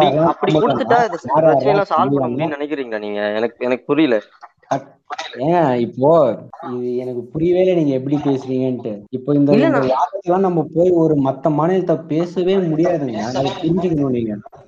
ஐயோ அண்ணா, நீங்க என்ன சொல்றீங்க? இல்ல இல்ல நீங்க திரும்ப இந்த இதுல பேச முடியாதுன்றீங்க. அதாவது அங்க பேச முடியாது. நானு நீங்க ஒரு கருத்து வச்சிருக்கீங்க, அந்த கருத்தை நான் சொல்லணும்னு எதிர்பார்க்கறீங்க, புரியுதுங்களா? அது கிடையவே இல்ல. இப்ப நீங்க அதான் மறைமுகமா சொல்ல வரீங்க. இங்க இங்க பாருங்க, இல்ல நானே தெளிவாவே சொல்லிட்டேன்பா. யாரெல்லாம் தமிழர்னா தமிழ் தாய்க்கும் தமிழ் தகப்பனுக்கும் பிறந்தவங்க தமிழர்கள், சரிங்களா? தமிழை தாய்மொழியாக கொண்டவர்கள் தமிழர்கள், சரிங்களா? இவ்வளவுதான், சிம்பிள், முடிஞ்சு போச்சு. இப்போ மத்த மொழி பேசுறவங்க தமிழரா நினைச்சுக்கிறாங்களா? நாங்க சந்தோஷம், வரவேற்கிறோம். அவங்க தமிழை கத்துக்கிட்டாங்க, வரவேற்கிறோம், இருக்கட்டும் தமிழராவே. அவங்க ஏன் இப்ப எதிர்க்கிறாங்க இந்த கருத்தை? இப்ப நீ தமிழரா மாறிட்ட, நீ ஏன் நீ பழைய இனத்துக்கு மாறிட்டதுக்கு அப்புறம் உன்னை பழைய இனத்தை நீ ஏன் யோசிச்சு பாக்குற? இதான் மாறிட்டே தமிழ்னா இந்த கருத்து தான் ஆதரிச்சாகணும்.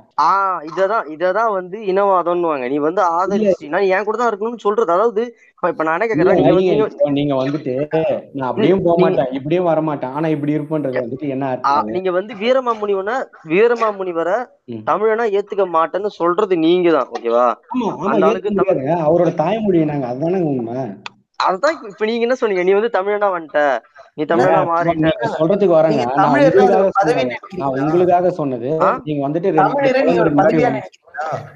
புரியல தமிழோ? நீங்க இவங்களை தமிழரா ஏற்க தமிழர்ன்றது ஒரு பதவின்னு நினைக்கிறீங்களா நீங்க? அவங்களே தமிழ்ல நீங்க ஒரு இனமா நினைக்கிறீங்கன்னு நான் சொல்லிக்கிட்டு இருக்கேன். இல்ல தமிழ்ல வந்து இனமா தான எல்லாரும் பேசிட்டாங்க. இல்ல நான் என்ன கேக்குறேன்னா, தமிழர் வந்து பதவியா நான் நினைக்கல, ஆனா ஒரு பதவியோட தகுதியா நீங்க தான் நினைக்கிறீங்க, புரியுதா? அதாவது என்ன சொல்றேன்னா, எங்களை ஆள்றவங்க எங்க ஆளுங்களாவே இருக்கணும். இப்ப வந்து நீங்க எப்படி பாத்தீங்கன்னா, இந்தியாவுக்கு அப்புறம் எதுக்கு சுதந்திரம் வாங்கணும் ஆனா, அதாவது இப்ப எடப்பாடி எதிர்க்கவே இல்லையா? அவரோட ஆட்சி முறைதான் நாங்க எதிர்க்கிறோம், சரிங்களா? அதுதான் தப்புன்னு சொல்றேன், புரியுதா? அதே சீமானா, அதே செந்தமிழர் சீமானா கொஞ்சம் வருஷத்துக்கு முன்னாடி ஈழம் பிரச்சனை நடந்தப்ப இலை மலர்ந்தால் ஈழம் மலரும்னு சொன்னாரு. இது வந்துட்டு அந்த அந்த காணொலி வேணா கூட உங்களுக்கு அனுப்பி விடுறேன். சரியா அந்த வார்த்தை எப்போ சொல்லியிருப்பாருன்னா, அந்த மேடையில இந்த கட் பண்ணி போடுற வேலை இந்த திராவிடன்ஸ் நிறைய பண்ணிட்டாங்க, சரிங்களா?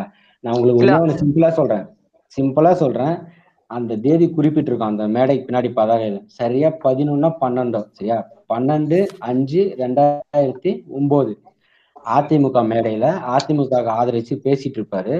கூட கௌதமன், அதுக்கப்புறம் இந்த செல்வமணி, அவங்களாம் இருப்பாங்க, சரிங்களா? ஒரு அதிமுக அமைச்சரோ ஒரு இதோ உறுப்பினர் ஒரு பொறுப்பாளராங்க அந்த மேடையிலே இருப்பாங்க.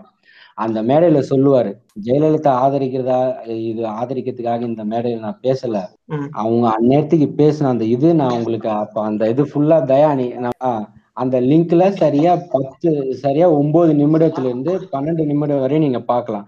அதே மேடையில சொல்லியிருப்பாரு, இதே ஜெயலலிதா சொன்ன வார்த்தையை காப்பாத்தலாம், இதே இடத்துல மேடையை போட்டு நான் திருப்பி கேட்பேன், ஏண்டா அன்னைக்கு நீ சொன்ன இப்ப எந்த செய்யல, எந்த மூஞ்ச வச்சுட்டு என்கிட்ட ஓட்டு கேட்கலையே, ஐயோ அது கேட்கலன்னா அப்ப நீங்க பாக்கலான்னு அர்த்தம், புரியுதுங்களா? அது கேட்கலன்னு நீங்க பாக்கலன்னு அர்த்தம். அந்த 2011க்கு அப்புறம் எத்தனை மேடையில ஜெயலலிதா விமர்சிச்சு பேசியிருப்பாருன்ட்டு நீங்க எடுத்து பாத்தீங்கன்னா தெரியும். நீங்க கேட்கலன்ட்டு 19 சொல்லிட்டு போயிட முடியாது. காணொலி இன்னும் குறிப்பிட விரும்புறேன், அண்ணன் இன்னும் சொல்லியிருப்பாரு, எங்க தமிழ் ஈழத்தை எதிர்க்கிறது காந்தினா நான் காந்திஜியும் எதிர்ப்பேன், ஆதரிக்கிறது கோச்சேன்னா நாங்க அதுக்கும் நாங்க ஒத்துப்போம் அப்படின்னு சொல்லியிருப்பாங்க. தமிழ் ஈழமா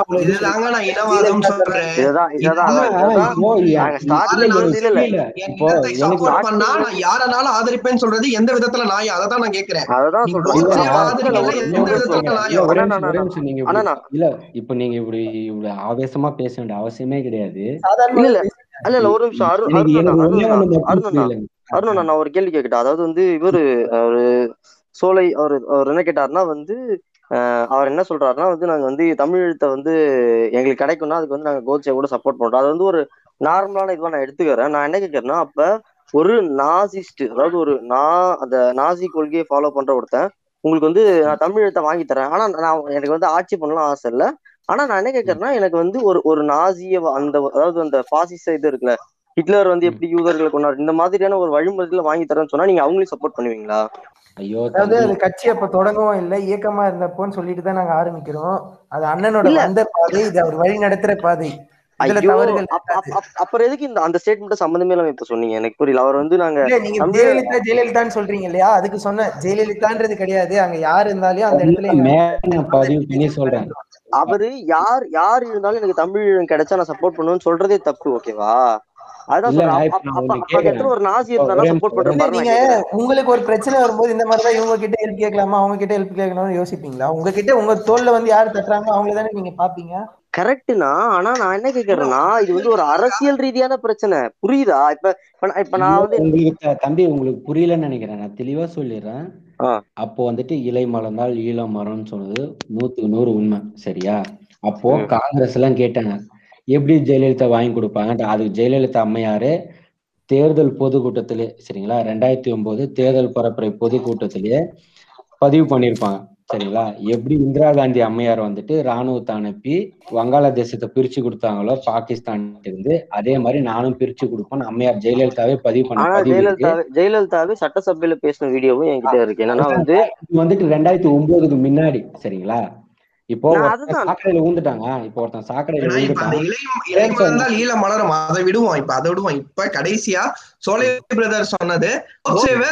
ஆதரிச்சாலும் நாங்கள் ஆதரிப்போம் அப்படின்னு வந்து சொன்னதா அண்ணன் சொன்னதா வந்து சொல்லினாரு.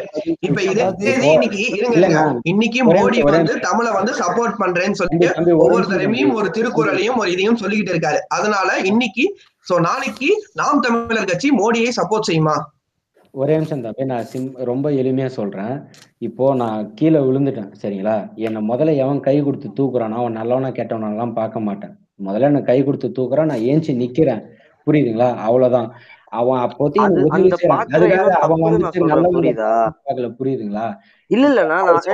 ரொம்ப ரொம்ப எளிமையான வார்த்தைங்க. என்னுடைய இனத்தினோட விடுதலைய காந்தியே தடுத்தாலும் நான் எதிர்ப்பேன், கோட்சை ஆதரிச்சா ஆதரிப்பேன். தப்பு எங்க இருந்து நீங்க கண்டுபிடிக்க? இதுல எங்க இனவாதம், எங்க நாசிசம்?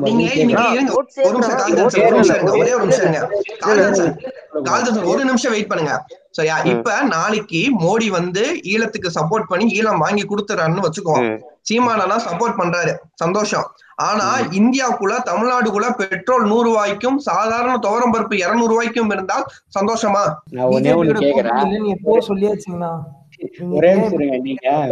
நீங்க மோடி வந்துட்டு செய்யணும்னு நினைச்சிருந்தானா எப்பயோ செஞ்சிருப்பாரு, புரியுதுங்களா? நீங்க நடக்காத விஷயத்த கட்டு கட்டி பேச வேண்டிய அவசியம் கிடையாது. அதுக்கான வாய்ப்பு கிடையாது. ஒரே நிமிஷம்.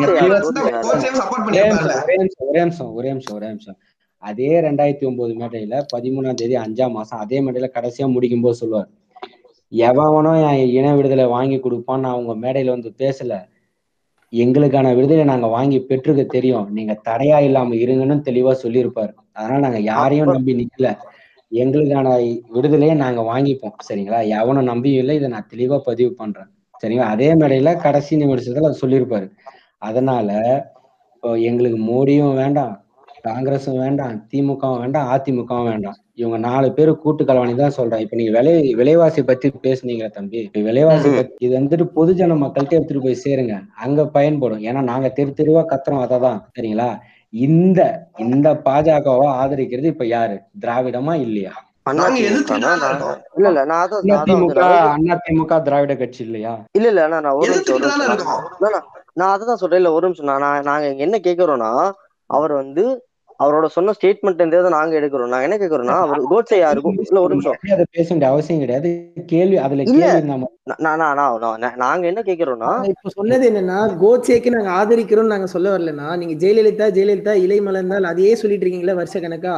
அந்த இடத்துல ஜெயலலிதா அம்மையார் கிடையாது, அந்த இடத்துல யாரு இருந்தாலும் எங்களுக்கு அவங்க உதவி பண்றேன்னா அவங்களுக்காக நாங்க பேசியிருக்கோம்.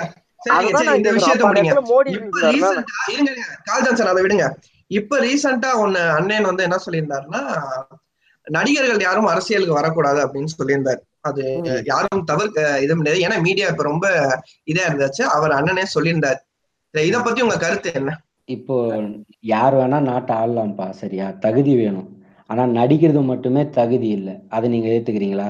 நடிகனா இருக்கிறது மட்டுமே தகுதி கிடையாது. அதை நீங்க ஏத்துக்கிறீங்களா இல்லையா? அதை கண்டிப்பா நாங்க ஏத்துக்கிறோம். அவ்வளவுதான், முடிஞ்சு போச்சு. அதை அண்ணன் பல மேடையில சொல்லிட்டாரு. சீமானளவும் நடிக்கிறதுல இருந்துட்டு தானே அரசியலுக்கு வந்தாரு அவரு. ஏன்னா இப்ப வந்து ரொம்ப நாள் அரசியலுக்கு வந்து அவர் ரொம்ப நாளா இருக்கலாம், நான் இல்லை என்று சொல்லல. ஆனால் இப்ப இது சினிமாவில இருந்து தானே அரசியலுக்கு வந்தாரு, நேரா அரசியலுக்கு வரலையே. விஜயகாந்த் தான் கட்சி ஆரம்பிச்சாரு, சரிங்களா? ஐயா விஜயகாந்த் கட்சி ஆரம்பிச்சாரு. அவர் ஆரம்பிச்சு வரதுக்கு முன்னாடியே மக்கள் பணி செஞ்சார். செஞ்சதாலதான் அவர் கட்சி ஆரம்பிக்கல, மக்கள் அவருக்கு ஆதரவு கொடுத்தாங்க. அதுக்கப்புறம் பின்னால் அவரு கட்சி அந்த கொள்கை கொஞ்சம் அது மாறினதால அவருடைய ஆதரவு கம்மியாச்சுன்னு வச்சுங்களேன். ஆனா நடிக்கிறது மட்டுமே தகுதி கிடையாது. மக்களுக்கான சேவை என்ன, மக்களுக்கான போராட்டத்துல என்ன கலந்துக்கிட்டீங்க, அதெல்லாம் இருக்குல்ல. நடிக்கிறது மட்டுமே தகுதி இல்லைன்ட்டு நம்ம சொல்றோம், சரிங்களா? இப்ப விஜய் வரட்டுமா? அண்ணா விஜய் வரட்டும், நாங்க ஆதரிக்கிறோம். விஜய் வரக்கூடாதுன்னு சொன்னாரு. ஐயோ, அந்த பேட்டியே விஜய் தானுங்க. நீங்க ஒரு பேட்டியில தெளிவா கூட கொடுத்துருப்பாரு, நான் வேணா உங்களுக்கு எடுத்து அனுப்பி கொடுக்குறேன். என் தம்பி விஜய் வரட்டும்னு சொல்லியிருப்பாரு, சூர்யா வரட்டும்னு சொல்லியிருப்பாரு. கடைசியா சொல்லுவாரு, நடிக்கிறது மட்டுமே நாடாளுறதுக்கு தகுதி கிடையாது, மக்கள் பணி செய்யணும், தம்பி சூர்யா செய்யற மாதிரி செய்யுங்க, இன்னும் செய்யுங்க, மக்களுக்கு செய்யுங்க, செஞ்சுட்டு வாங்கன்னு தான் சொல்றாரு. இப்போ நீட்டுக்கு சூர்யான்னா பதில் சொன்னாரு. அண்ணா விஜயோட பதில் என்ன? அதுல நாங்க இங்க விஜய சப்போர்ட் பண்ணலாம் வரல. எனக்கு என்னன்னா, ரஜினி கூட எடுத்துங்களேன். இப்ப அவரை அரசியலுக்கு வரணும்னு நினைச்சாரு, இப்ப அவர் வரலன்னு சொல்லிட்டாரு. ஆனா நாங்க அவர் அரசியலுக்கு வரணும்னு சொல்லும் போது வெறும் அரசியலா மட்டும்தான் அவர் விமர்சிச்சோம், சரிங்களா? இத்தனை வருஷமா நாங்க கொட்டி கொட்டி குனிஞ்சு போயிட்டோம், மத்தவங்களே எங்களை ஆட்சி பண்ணிட்டீங்க, இனி அது மாதிரி விட மாட்டோம். படம் நடிக்கிறீங்களா, சந்தோஷமா நடிங்க, நாங்களே டிக்கெட் வாங்கி மொத காட்சி வந்து பாக்குறோம், அதுல எந்த தப்புமே கிடையாது, எந்த தப்பும் இல்லை. ஆனா எங்களை ஆளுன்னு நினைக்கும் போது அதுக்கு நான் தகுதியோட வாங்கன்னு தான் சொல்றோம். இல்ல இல்ல நாங்க அதான் சொல்றோம், நீங்க தகுதியோட வாங்க. நான் தெளிவா சொல்லிட்டேன், இப்ப எடுத்துக்காட்டோட சொன்னேன் மாதிரி ஒரு பொது பிரச்சனைக்கு கருத்து சொல்லுங்க, தைரியமா கருத்து கூட சொல்ல முடியாதவங்க நீங்க ஏன் அரசியலுக்கு வரீங்கன்னு தான் கேக்குறேன். இல்ல ஆனா ஒரு நிமிஷம் நான் நச்சு வெயிட் பண்ணுங்க. ரஜினி அரசியலுக்கு வரக்கூடாதுன்னு தான் நாங்களுமே பேசியிருக்கோம். எங்களுக்குமே ரஜினி அரசியல் வரத்துல விருப்பம் இல்ல. ஏன்னா அவர் கடைபிடிக்கிற சித்தாந்தமும் அவரு மக்கள் பிரச்சனையில வாய பொத்திட்டு இருக்கிறதும் தான். ஆனா நீங்க இதையும் பாக்குறீங்க, இதோட சேர்த்து நீங்க என்ன சொல்றீங்க, இப்ப அவர் ஒரு தமிழன் கிடையாதுன்றீங்க, ஓகேவா? ஏன் அதான் பேசி முடிச்சிட்டாங்க. நீங்க எங்க போனாலுமே அந்த விஷயத்த கூட கொண்டு வந்துடுறீங்க, ஓகேவா? இப்போ உங்களுக்கு புரிய மாட்டேங்குது. என் வீட்டுல நான் தான் இருக்கணும்னு சொல்றது, நான் காசு கட்டுறேன், நான் சம்பாரிச்சு என் வீடு கட்டிட்டேன், நான் என் வீட்டுல உட்கார கூடாது, நீ வராண்டாலதான் உட்காரணும்னு சொல்றதுக்கு நீங்க ஏன் அந்த முயற்சி பண்றீங்கன்னு தான் கேக்குறேன். தமிழ்நாடு என்பது தனி ஒருவர் கட்டின வீடு கிடையாது, அதைத்தான் நானும் சொல்றேன். அதுதான் நானும் சொல்றேன், தனி ஒரு மனிதன் கட்டின வீடு கிடையாது. தமிழர் இனம் சேர்ந்து உருவாக்கப்பட்டதுதான் தமிழ்நாடு, சரிங்களா? பாரத நாடே பைந்தமிழர் நாடு, பல மொழியை கலந்து பேசிதான் பிரிஞ்சு போயாச்சு, சரிங்களா? எனக்குன்னு இருக்குது கடைசி இந்த நிலம் தான். இந்த நிலத்தையும் வந்தார இப்போ ஐயா ஓபிஎஸ் டிஎன்பிஎஸ்சி எக்ஸாம்ல 2 வருஷத்துக்கு அப்புறம் தமிழ் தெரிஞ்சா போதும், அதுக்கப்புறம் தமிழ் படிச்சு இது பண்ணா போதும்ட்டாரு. இப்போ இதனால தமிழோட வேலை வாய்ப்பு எவ்வளவு போச்சு? யாரு இதுக்கு பொறுப்பேற்பா? அததான் நாங்களும் சொல்றோம்.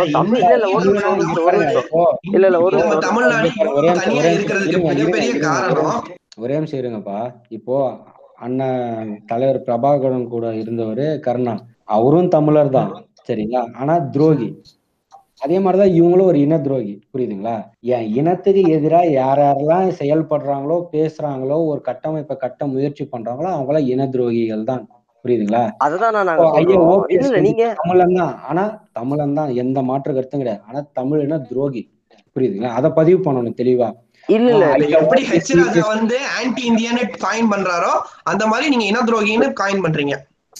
அவர் you are anti Modi mind செட்னு சொல்லுவாரு, நாங்க ஆன்டி சீமான் மைண்ட் செட்னு சொல்ல. அண்ணன் சீமானை விமர்சிப்பதை 100% நான் ஏற்கிறேன். இங்க ஒரே இடத்துலயாச்சும் அவரை நீங்க விமர்சிக்க கூடாதுன்னு நாங்க 2 பேரும் பேசவே கிடையாது. விமர்சனம் ஆக சிறந்த ஒரு செயல், சரிங்களா? விமர்சிக்காம யாரும் வளரவும் முடியாது, எதுவுமே பண்ண முடியாது. விமர்சனம் இருக்கணும், சரிங்களா? அதை நான் கட்டாயம் வரவேற்கிறேன். ஆனா இங்க ஒரு இடத்துல கூட சீமானா அப்படின்னு நாங்க பேசவே கிடையாது. தத்துவ ரீதியா தானே பேசுறோம். இங்க நாங்க பேசும்போது எங்கன்னா நாங்க அந்த மாதிரி தனி மனித பத்தி பேசவே கிடையாது, சீமான் தான் அப்படின்னு பேசவே கிடையாது. அவர் எங்க அண்ணா, அவ்வளவுதான். பேசக்கூடாது அந்த ஸ்டாண்டர்டு, அதை பத்தி நான் பேசவே கிடையாது. நீங்க உடனே ஆன்டி மோடி ஆன்டி இந்தியன் அப்படி சொல்றேன்னு நினைக்காதீங்க. இப்போ அந்த டிஎன்பிசி விஷயத்துல நீங்க ஏத்துக்கிறீங்கல்ல? ஒரு நிமிஷம். இப்போ ஒரு சிஎம்மா உன்னை தூக்கி உக்கார வச்சிருக்கிறோம், சரியா? உக்கார வைக்கும்போது நீ மக்களுக்கு வேலை செய்வியா, உன்னோட சுயநலத்துக்கு வேலை செஞ்சுட்டியா? அதுல கேள்வி. இன துரோகி தானே. அதான் இப்ப நான் கேக்குறேன்னா, இப்ப அதே இடத்துல ஒரு தமிழ தாய்மொழியா கொள்ளாத, உங்க கூற்றுப்படி தமிழனா இல்லாத ஒருத்தன் அந்த பதவியில உட்காந்துட்டு இந்த தமிழ்நாட்டுல இருக்க மெஜாரிட்டியான லாங்குவேஜ் பேசுற மக்களுக்கு இது போகுது, நான் அதை அப்போஸ் பண்றேன் அப்படின்னு சொல்லிட்டு சொன்னா அவர் செய்யற செயலை நீங்க ஏத்துப்பீங்களா? ஒரு சீஃப் மினிஸ்டரா இருந்தாருன்னா நான் கண்டிப்பா ஏத்துக்கிறேன். ஒரே நிமிஷம். ஆனா நீங்க அவனை மாற்றீங்கன்ற, புரியுதா? ஏத்துக்கிறேன். ஆனா உக்கார வைக்கலன்னு சொல்லாதீங்க. 50 வருஷமா உக்கார வச்சாச்சு. 50 வருஷமா இழந்ததால்தான் சொல்றோம், சரிங்களா? இப்ப கூட இவங்க என்ன இழந்தோம் அத சொல்லுங்க. என்ன இழந்தோம்? ஈழம் அவ்வளவு சின்னதா போச்சுங்க. ஈழம் ஒரு மிகப்பெரிய பிரச்சனை, நான் அதை ஒத்துக்கிறேன். ஆனா ஈழம் மட்டுமே பிரச்சனை கிடையாது தம்பி. ஒரே நிமிஷம். இதே திராவிட ஆட்சியிலதான், சரிங்களா? கலைஞர் ஆட்சியில தான் நீட்டு, கலைஞர் காங்கிரஸ் பீரியட்ல தான் அவங்க அப்ப சிறுபான்மைனா ஆட்சியில, சரிங்களா? மெஜாரிட்டி இல்ல, மைனாரிட்டி, சரிங்களா? நீட்டு வரவரைக்கு கொண்டு வந்தது காங்கிரஸ், கூட இருந்தது யாரு? திமுக, சரிங்களா? நீட்டு உள்ள வரல தமிழ்நாட்டுக்குள்ள. அப்போ சொல்றது கேளுங்க. ஆனா இந்த நீட்டு கொண்டு வந்தது யாருன்ட்டு நீங்க போய் சர்ச் கூட பண்ணி பாருங்க.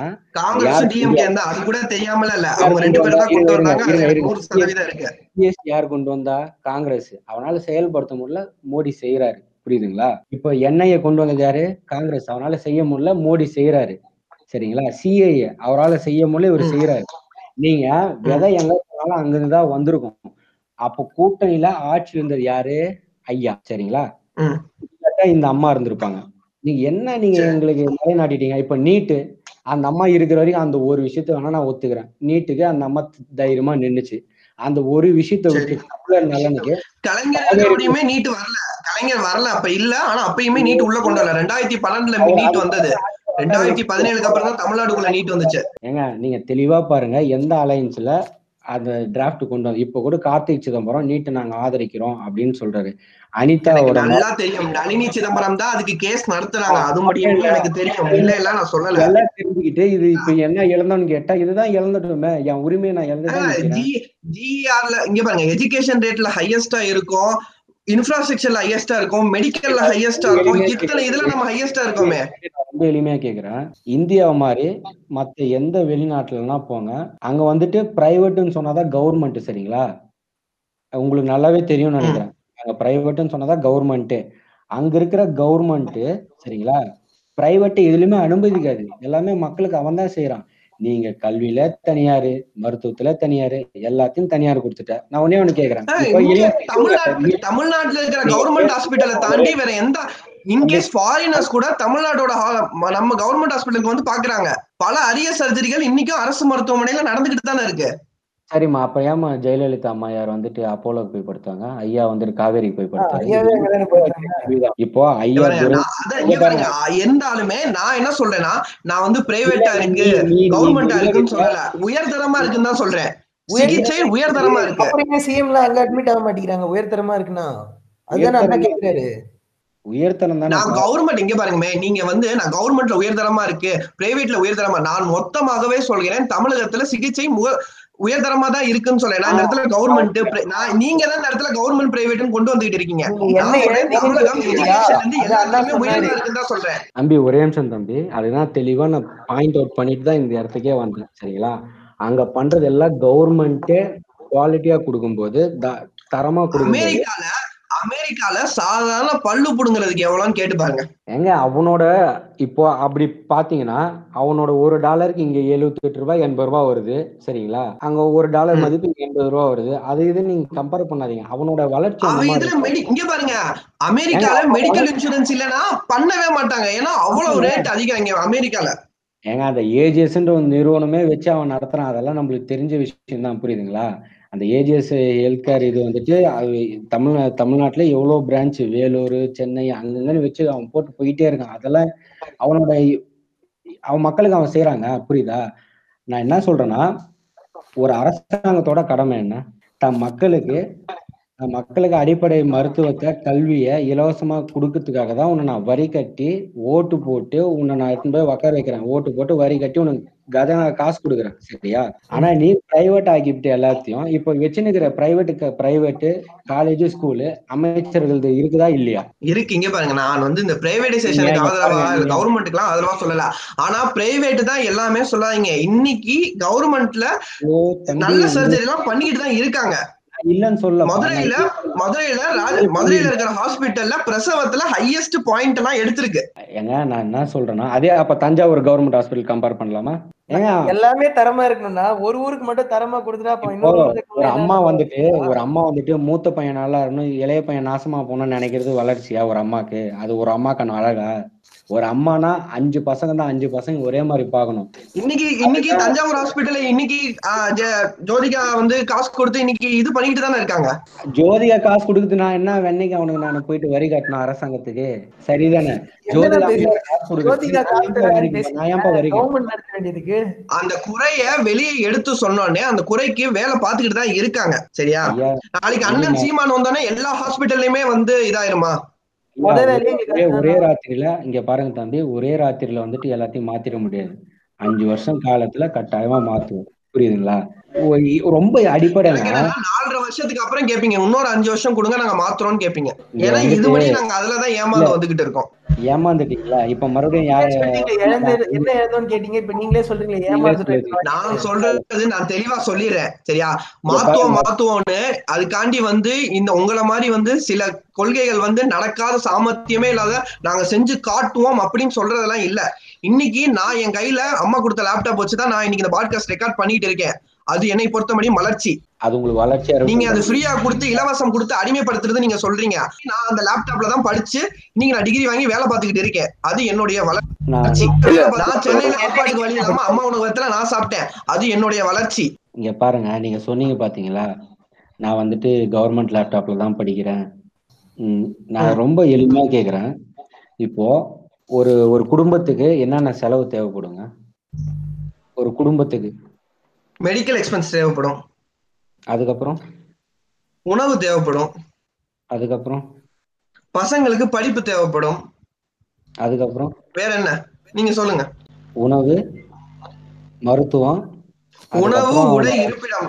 உணவு, உடை, இருப்பிடம், இந்த மூணு வச்சுக்குவோம் சரிங்களா. அந்த உடையெல்லாம் நம்மளுக்கு தேவையில்லை, அதை அவன் சம்பாரிச்சு வாங்கிக்குவான். இந்த கல்விய மருத்துவத்தை அவன் தரமா இலவசமா அரசாங்கம் அவனுக்கு கொடுத்துட்டா, இலவசன்ற வார்த்தை நானும் அருவா இருக்கிறேன் சரிங்களா. அரசாங்கத்துக்கு செய்ய வேண்டியது அரசாங்கத்தோட கடமை சரிங்களா. அரசாங்கம் செய்யணும், அது வந்து இலவசம் கிடையாது சரிங்களா. இலவசமே வச்சுக்கோங்க, இலவசமா சரியா சமமா பிரிச்சு கொடுத்தது. ஒரு அப்பா மற்ற காசு எட்டு போய் செலவு பண்ண போறாரு. இப்ப மாசம் எனக்கு 10,000 ரூபாய் ஸ்கூல் ஃபீஸ் கட்டுறாருன்னு வச்சுங்களா, 2 பசங்களுக்கு 5,000 5,000ன்ட்டு. இப்ப நடுவுல எங்க வீட்டுல எங்க அம்மா உடம்பு சரியில்லாம போயிடுது திடீர்னு, அது ஒரு 5,000 ரூபாய் 15,000 ரூபாய் செலவாகுது. இப்ப இது ரெண்டுத்தையும் அரசாங்கம் எனக்கு இலவசமா கொடுத்தா நான் ஏன் செலவு பண்ண போறேன் இந்த 15,000 ரெண்டு மாசத்துக்கு? எனக்கு கவர்மெண்ட் லேப்டாப் கிடைச்சிச்சு. நான் கவர்மெண்ட் ஸ்கூல்ல படிச்சனாலதான் நான் கவர்மெண்ட் லேப்டாப் வாங்கியிருக்கேன். இல்லைன்னா பிரைவேட்ல படிச்சிருந்தா எனக்கு கவர்மெண்ட் லேப்டாப் வராது. அது உங்களுக்கே நல்லா தெரியும் நான் நினைக்கிறேன். நான் அதாவது பிரைவேட் ஸ்கூல்ல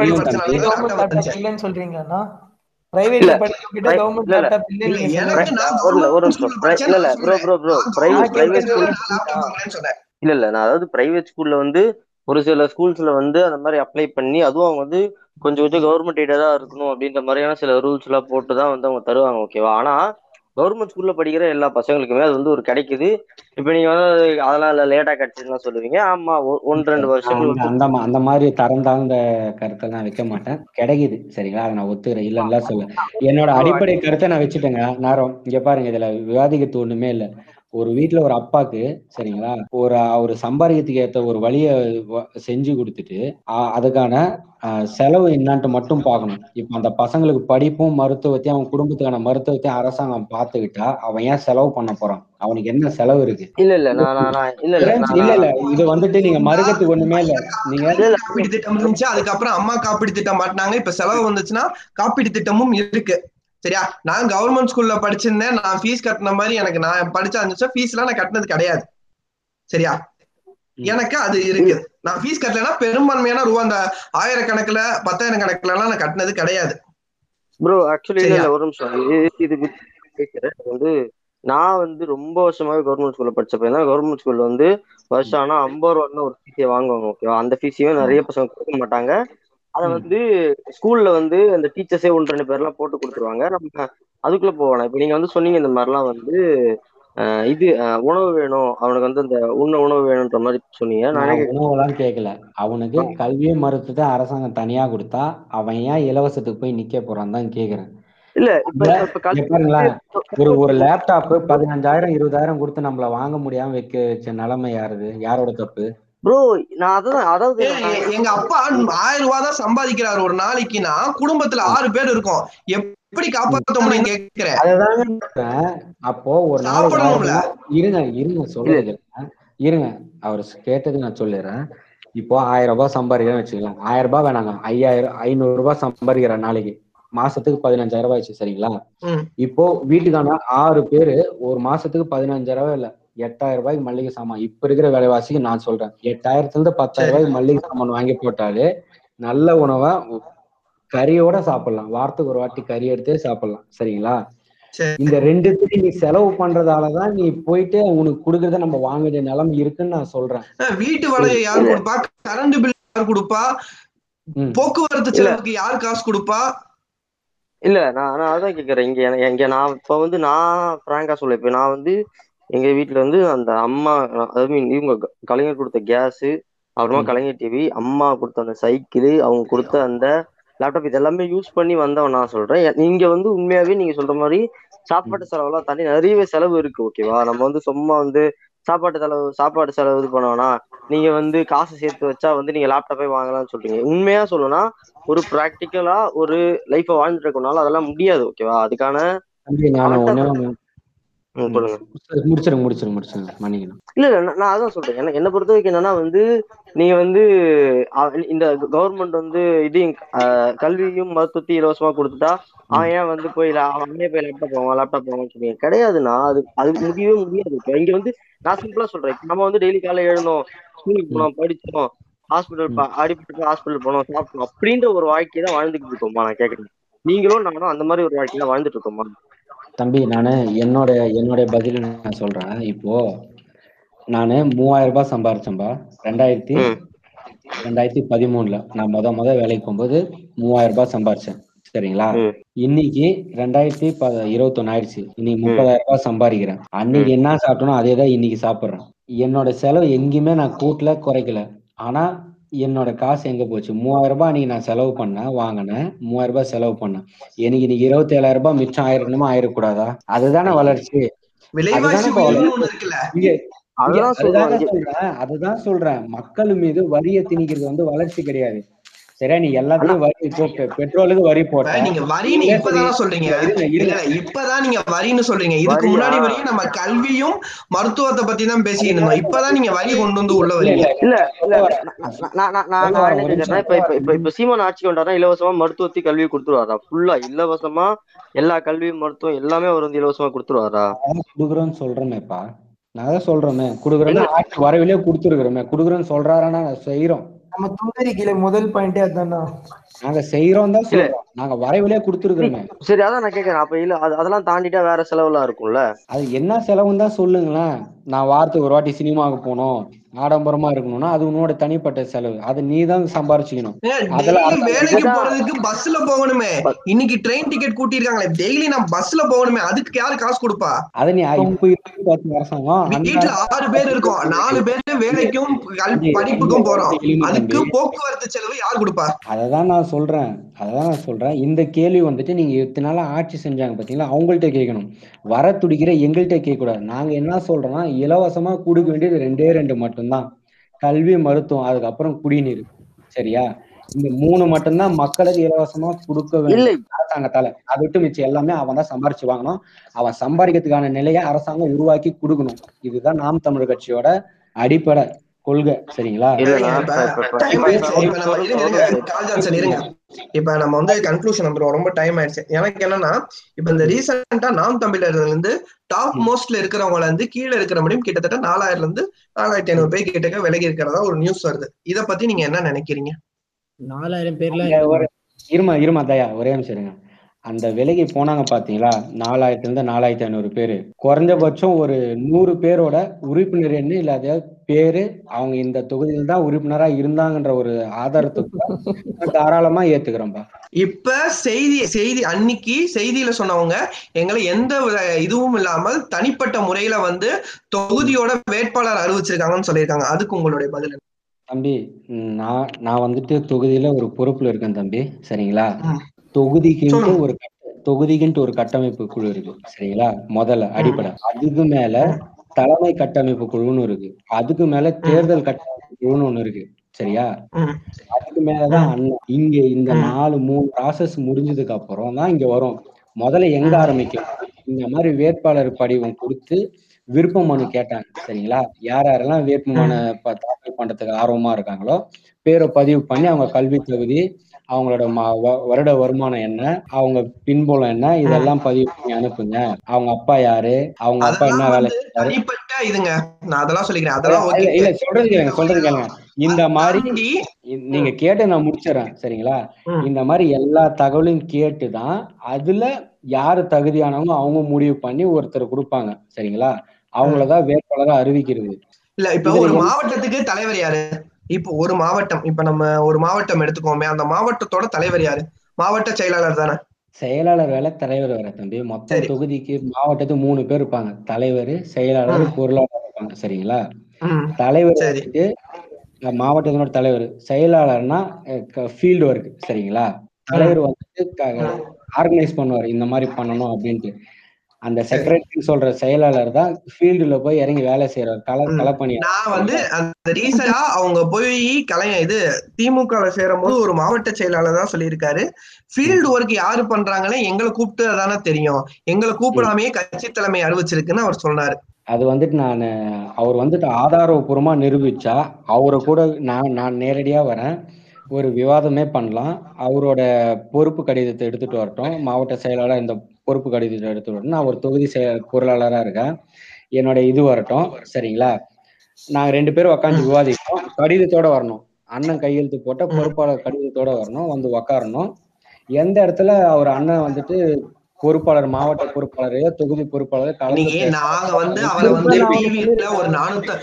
ஒரு 500 கிலோமீட்டருக்கு தள்ளி நின்றுக்கோம், நான் அவர்கிட்ட போய் நீங்க வாங்க உட்கார்ந்து பேசுவோம் அப்படின்னு சொல்ற தகுதி எனக்கு கிடையாது. நான் அப்படி சொல்ல, நான் என்ன சொல்றேன்னா அது வந்துட்டு அடிப்படை கூட்டம். அப்ப அதே இதுல பார்த்தா அதிமுக போன மாசம் 2 பேர் இருந்தான், அதே கூட்டத்துல இருக்கிறோம், இப்ப திமுக வந்தான், அது கூட பரபரப்பா பேசப்பட்டது, உங்களுக்கு பாத்துருப்பீங்க, சரிங்களா. எல்லாருமே விலகிட்டாங்களே, கல்யாண சுந்தரம் இருக்கட்டும், ராஜீவ்காந்தி இருக்கட்டும், மன்சூர் அலி இருக்கட்டும், எல்லாருமே டாப் மோஸ்ட் பொசிஷன்ல தான் இருக்காங்க. ஒரே நிமிஷம், நீங்க யார நாம் தமிழர் கட்சியில டாப் மோஸ்ட்னு சொல்றீங்க? யாரு தலைவர்? எங்களுக்கு நாம் தமிழர் முகமா தெரியுது இந்த 2 பேர் தான். அது உங்களுடைய பிழை தம்பி. வந்து திமுக இணைந்திருக்காரு இல்லையா, அவர் எதுக்காக கட்சி விட்டு நீக்கினாங்கன்றது நான் சொல்லிடுறேன், அது சரியா தப்பா நீங்க சொல்லுங்க. அவருடைய அப்பா வந்து காங்கிரஸ்காரரு, அவரு ஒரு இடத்துல எலெக்ஷனுக்கு நிக்கிறாரு, அந்த இடத்துல வந்து நாம் தமிழர் கட்சியாலே வேலை செய்யக்கூடாதுன்னு அவர் சொல்றாரு. அது வந்து ஏன் அப்படி சொல்றீங்கன்னு கேட்டா, நாங்க சீமான் அண்ணா கிட்ட பெர்மிஷன் வாங்கிட்டேன் அப்படின்னு அவர் சொல்றாரு. தலைமையில இருந்து ராஜீவ்காந்தியோட அப்பா காங்கிரஸ்ல இருந்தாருன்னு தெரியாதா? சொல்லி ராஜீவ்காந்தி என்ன சொன்னாருன்னு நான் சொல்லி முடிச்சிடுறேன். அவர் வந்து நான் அண்ணன் கிட்ட பெர்மிஷன் வாங்கிட்டேன், இங்க நம்ம கட்சிங்க வந்து யாரும் நிக்க கூடாது அப்படின்னு சொல்லிட்டு தான் சொல்றாரு. அதுக்கப்புறம் எல்லாம் முடிஞ்சதுக்கு ப்ரூஃப் காமிச்சிருக்கலாம்ல, அண்ணன் சீமான் அவர்கள் இப்படி சொன்னதுக்கு ப்ரூஃப் காமிச்சிருக்கலாமே. நீங்க இன்னைக்கு ப்ரூஃப்னு கேக்குறீங்களா, அதே ப்ரூஃப் அண்ணன் சீமானும் காமிச்சிருக்கலாம். அருண் என்ன ஒண்ணு என்கிட்ட சொன்னாருன்னா நான் அவர்கிட்ட போய் ப்ரூஃப்னு கேட்க போறது இல்ல, புரியுதுங்களா உங்களுக்கு? ஒரு சந்தேகம் எழும்போது நான் போய் தலைமை கிட்ட பேசுறேன். ஒரே நிமிஷம் இங்க பாருங்க, ஆதாரத்தோட கேக்குறேன். நான் அதுக்கு ஆதாரம் கேக்குறேன். என்னால உங்ககிட்ட மட்டும் தான் பேச முடியும். நான் உங்ககிட்ட ஆதாரம் கேக்குறேன். இது ராஜீவ்காந்தியோட அப்பா எலெக்ஷன்ல நின்னதுக்கு, ராஜீவ்காந்தி பண்ணதுக்கு, ராஜீவ்காந்தி சீமான் கிட்ட வந்து இந்த மாதிரி சொன்னதா, யார்கிட்ட சொன்னாரு, அதுக்கு உண்டான ஆதாரங்கள் என்னன்னு கேக்குறேன். சரி, நான் உங்களுக்கு கொடுக்குறேன் தம்பி, தாராளமா கொடுக்குறேன், சரிங்களா, தாராளமா கொடுக்குறேன். குடுதல எனக்கு தயக்கமே கிடையாது, கட்டாயமா நான் கொடுப்பேன், சரிங்களா. சரி, கல்யாண சுந்தரம் விலகினதுக்கு என்னென்ன காரணம்? இப்போ நான், நீங்க என் தம்பி, நான் அண்ணன், சரிங்களா. இப்ப என்ன, எங்க வெளியே போக முடியல, சரிங்களா, பிசினஸ் தொழில் பண்றேன், நான் உனக்கு கூட வச்சுக்கிறேன், சரியா, ஒரு எடுத்துக்காட்டு தான். அதுக்கு நீங்க அரசியல் தொழில்னு சொல்லிட்டான் அப்படின்னு சொல்லக்கூடாது, தெளிவா ஒரு எடுத்துக்காட்டுக்கு சொல்றேன். உன்னை நம்பி நான் வந்துட்டு ஒரு 4 இடத்துக்கு அனுப்புறேன், சரிங்களா. நீ போயிட்டு என்ன பண்ற, தொழில் பாக்குற, கத்துக்கிற, உங்ககிட்ட கொஞ்சம் காசு எப்படியோ சேர்த்துற, சேர்த்து வச்சுட்டு என்ன பண்ற, நான் அது மாதிரி தனியா ஆரம்பிச்சிருக்கேன், அவரு பண்றதெல்லாம் சரி கிடையாது, இப்ப இந்த தொழில சொல்றேன்பா, அவரு பண்ற வழிமுறையில சரி கிடையாது, தப்பு, அது நான் ஆரம்பிச்சிருக்கிறேன், என்கிட்ட கொடுங்க வியாபாரத்தை, ஏன்ட்ட கொடுங்க, நான் உங்களுக்கு நல்லபடியா பண்ணி கொடுக்குறேன்னு ஒருத்தன் சொன்னான். நீங்க என்ன பண்ணுவீங்க? ஒருத்தன் என்ன பண்ணுவான்? அதானா நான் என்ன சொல்றேன், நாம் தமிழர் என்பது ஒரு மிகப்பெரிய கட்டமைப்பு, அதை நீங்களே கண்டிப்பா வந்து ஒத்துக்கணும், சரியா. மிகப்பெரிய இருக்கும் பொழுது தாராளமாக வந்து இது பண்ணலாமே, கோர்ட்ல கேஸ் போடலாமே, இந்த மாதிரி என்ன ஏமாத்துறாங்கன்னு போடலாமே, ஏன் போட தயங்குகிறார் சீமான்? அதான கேள்வி. தயங்கல, அது வந்துட்டு தம்பியா நினைச்சிட்டாரேன்ற பாசத்துல விட்டு போய் தொலைட்டு தான் விட்டது.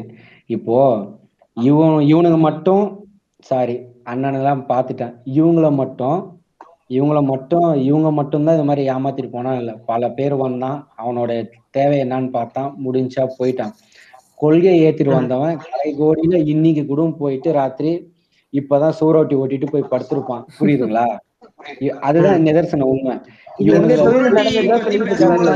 காணொலி, ஒரு ஒலி வந்துச்சு, அது நீங்க கேட்டிருப்பீங்களா, அது உண்மையான்னு கூட எனக்கு அது வந்து தெரியல. கடைசி மணி போஸ்டர் ஓட்டுனா ஒட்டுடா அப்படின்னு சொல்லியிருப்பாரு அண்ணன் சீமான். அதுக்கு என்ன நீங்க? ஒரே நிமிஷம், நான் அதுதான் சொல்றேன். இதே நீங்க மத்த கட்சியில போய் பேச முடியும். அவன் சொல்றான் பாரு, அந்த பையன் பேசினால, ஆனா என் கட்சி நான் அப்படிதான் நான் பேசுவேன் அண்ணன்னு சொல்றான்ல, அப்ப நான் சொல்றது செய்யடா. அண்ணன் கிட்ட தம்பி பேசுறான், தம்பி கிட்ட அண்ணன் பேசுறான், அப்ப நான் சொல்றது செய்யடா, ஒழுங்கா வரலாம் தான் அவரு சொல்றாரு, புரியுதுங்களா? இப்ப நீங்க சொன்னீங்க பாத்தீங்களா, என்னோட காணொலி பாருங்க, கடை போஸ்ட் ஓட்டுனா ஒட்டுடா இல்லன்னா வெளியே போடான்னு சொல்றாரு. கட்சியை வளர்த்த ஒருத்தரை வெளியே போன்னு எப்படி சொல்ல முடியும்? இப்ப அவர் போயிட்டாருங்களா கட்சி விட்டு? இல்லையே, கட்சியில தான் இருக்காரு, இப்பயும் வேலை செஞ்சது. யாருன்னே தெரியாதுல்ல, அந்த ஒளியில பேசுனது யாருன்னே தெரியாது. அப்ப எப்படி எனக்கு தெரியும்?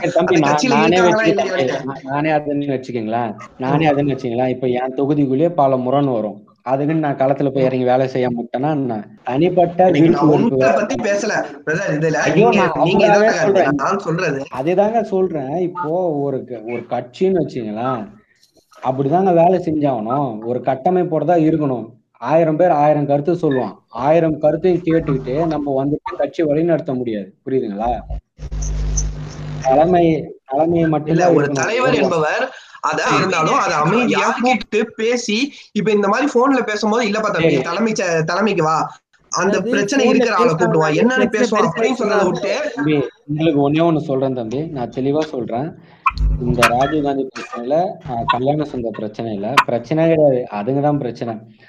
பல தலைமை ஒருங்கிணைப்பாளர் அண்ணன் அதுல ஒண்ணுதான். இதுல பல தலைமை ஒருங்கிணைப்பாளர் ஐயா தடா சந்திரசேகர் உட்பட எவ்வளவோ தூரம் எடுத்து சொல்லி பார்த்தாங்க அவங்கள்ட்ட, சரிங்களா? அவங்க வந்து கேட்கல, அதனாலதான் விட்டுட்டாங்க. ஒருங்கிணைப்பாளர்கள் இருக்காங்கன்ட்டு பல ஒருங்கிணைப்பாளர்கள். நான் வந்து பொதுவா இப்ப நாங்க பேசி இருக்கோமோ, நாம் தமிழர்னா யாருன்னா சீமானோட முகம் தான் எல்லாத்துக்குமே வருது. ஏன் மித்தவங்க முகத்தை அவர் ரெஜிஸ்டர் பண்ண விடலையா? ஒரே ஒரு கேள்விதான், இப்ப மிச்ச பேரு பதிவு பண்ணதோட விளைவுதான் இப்ப இப்படி பேசிக்கிட்டு இருக்கோம். இப்ப 2 பேரும் பதிவு பண்ணி அனுப்பணும்ல, உலகத்துக்கு கூட்டின்னு போய் காமிச்சோம்ல சீமானோட தம்பின்ட்டு, அவன் பண்ண துரோகத்தோட விளைவுதான். அதுக்குன்ட்டு கட்சிக்கு தெரியும் யாரு எந்தெந்த பகுதிக்கு பொறுப்பாளரு, யாரு செயலாளரு. உங்களுக்கு தேவை ஒருங்கிணைப்பாளர் சீமான். அப்ப நான் வந்து இப்ப வளர்த்த தம்பியை பத்தி எல்லாம் பேசல, பக்கத்துல இருக்கிற இணை ஒருங்கிணைப்பாளரோ இல்ல பல ஒருங்கிணைப்பாளரோ ஏன் மேடையில் காமிக்க சீமான் தயங்குகிறார்? அதுதான் என்னுடைய கேள்வி. ரொம்ப எளிமை தம்பிங்க, பாருங்க எந்த மேடையில காட்டலன்னு சொல்லுங்க. எல்லா மேடையிலும் எல்லா பொறுப்பாளரும் பேச வச்சதுக்கு அப்புறம்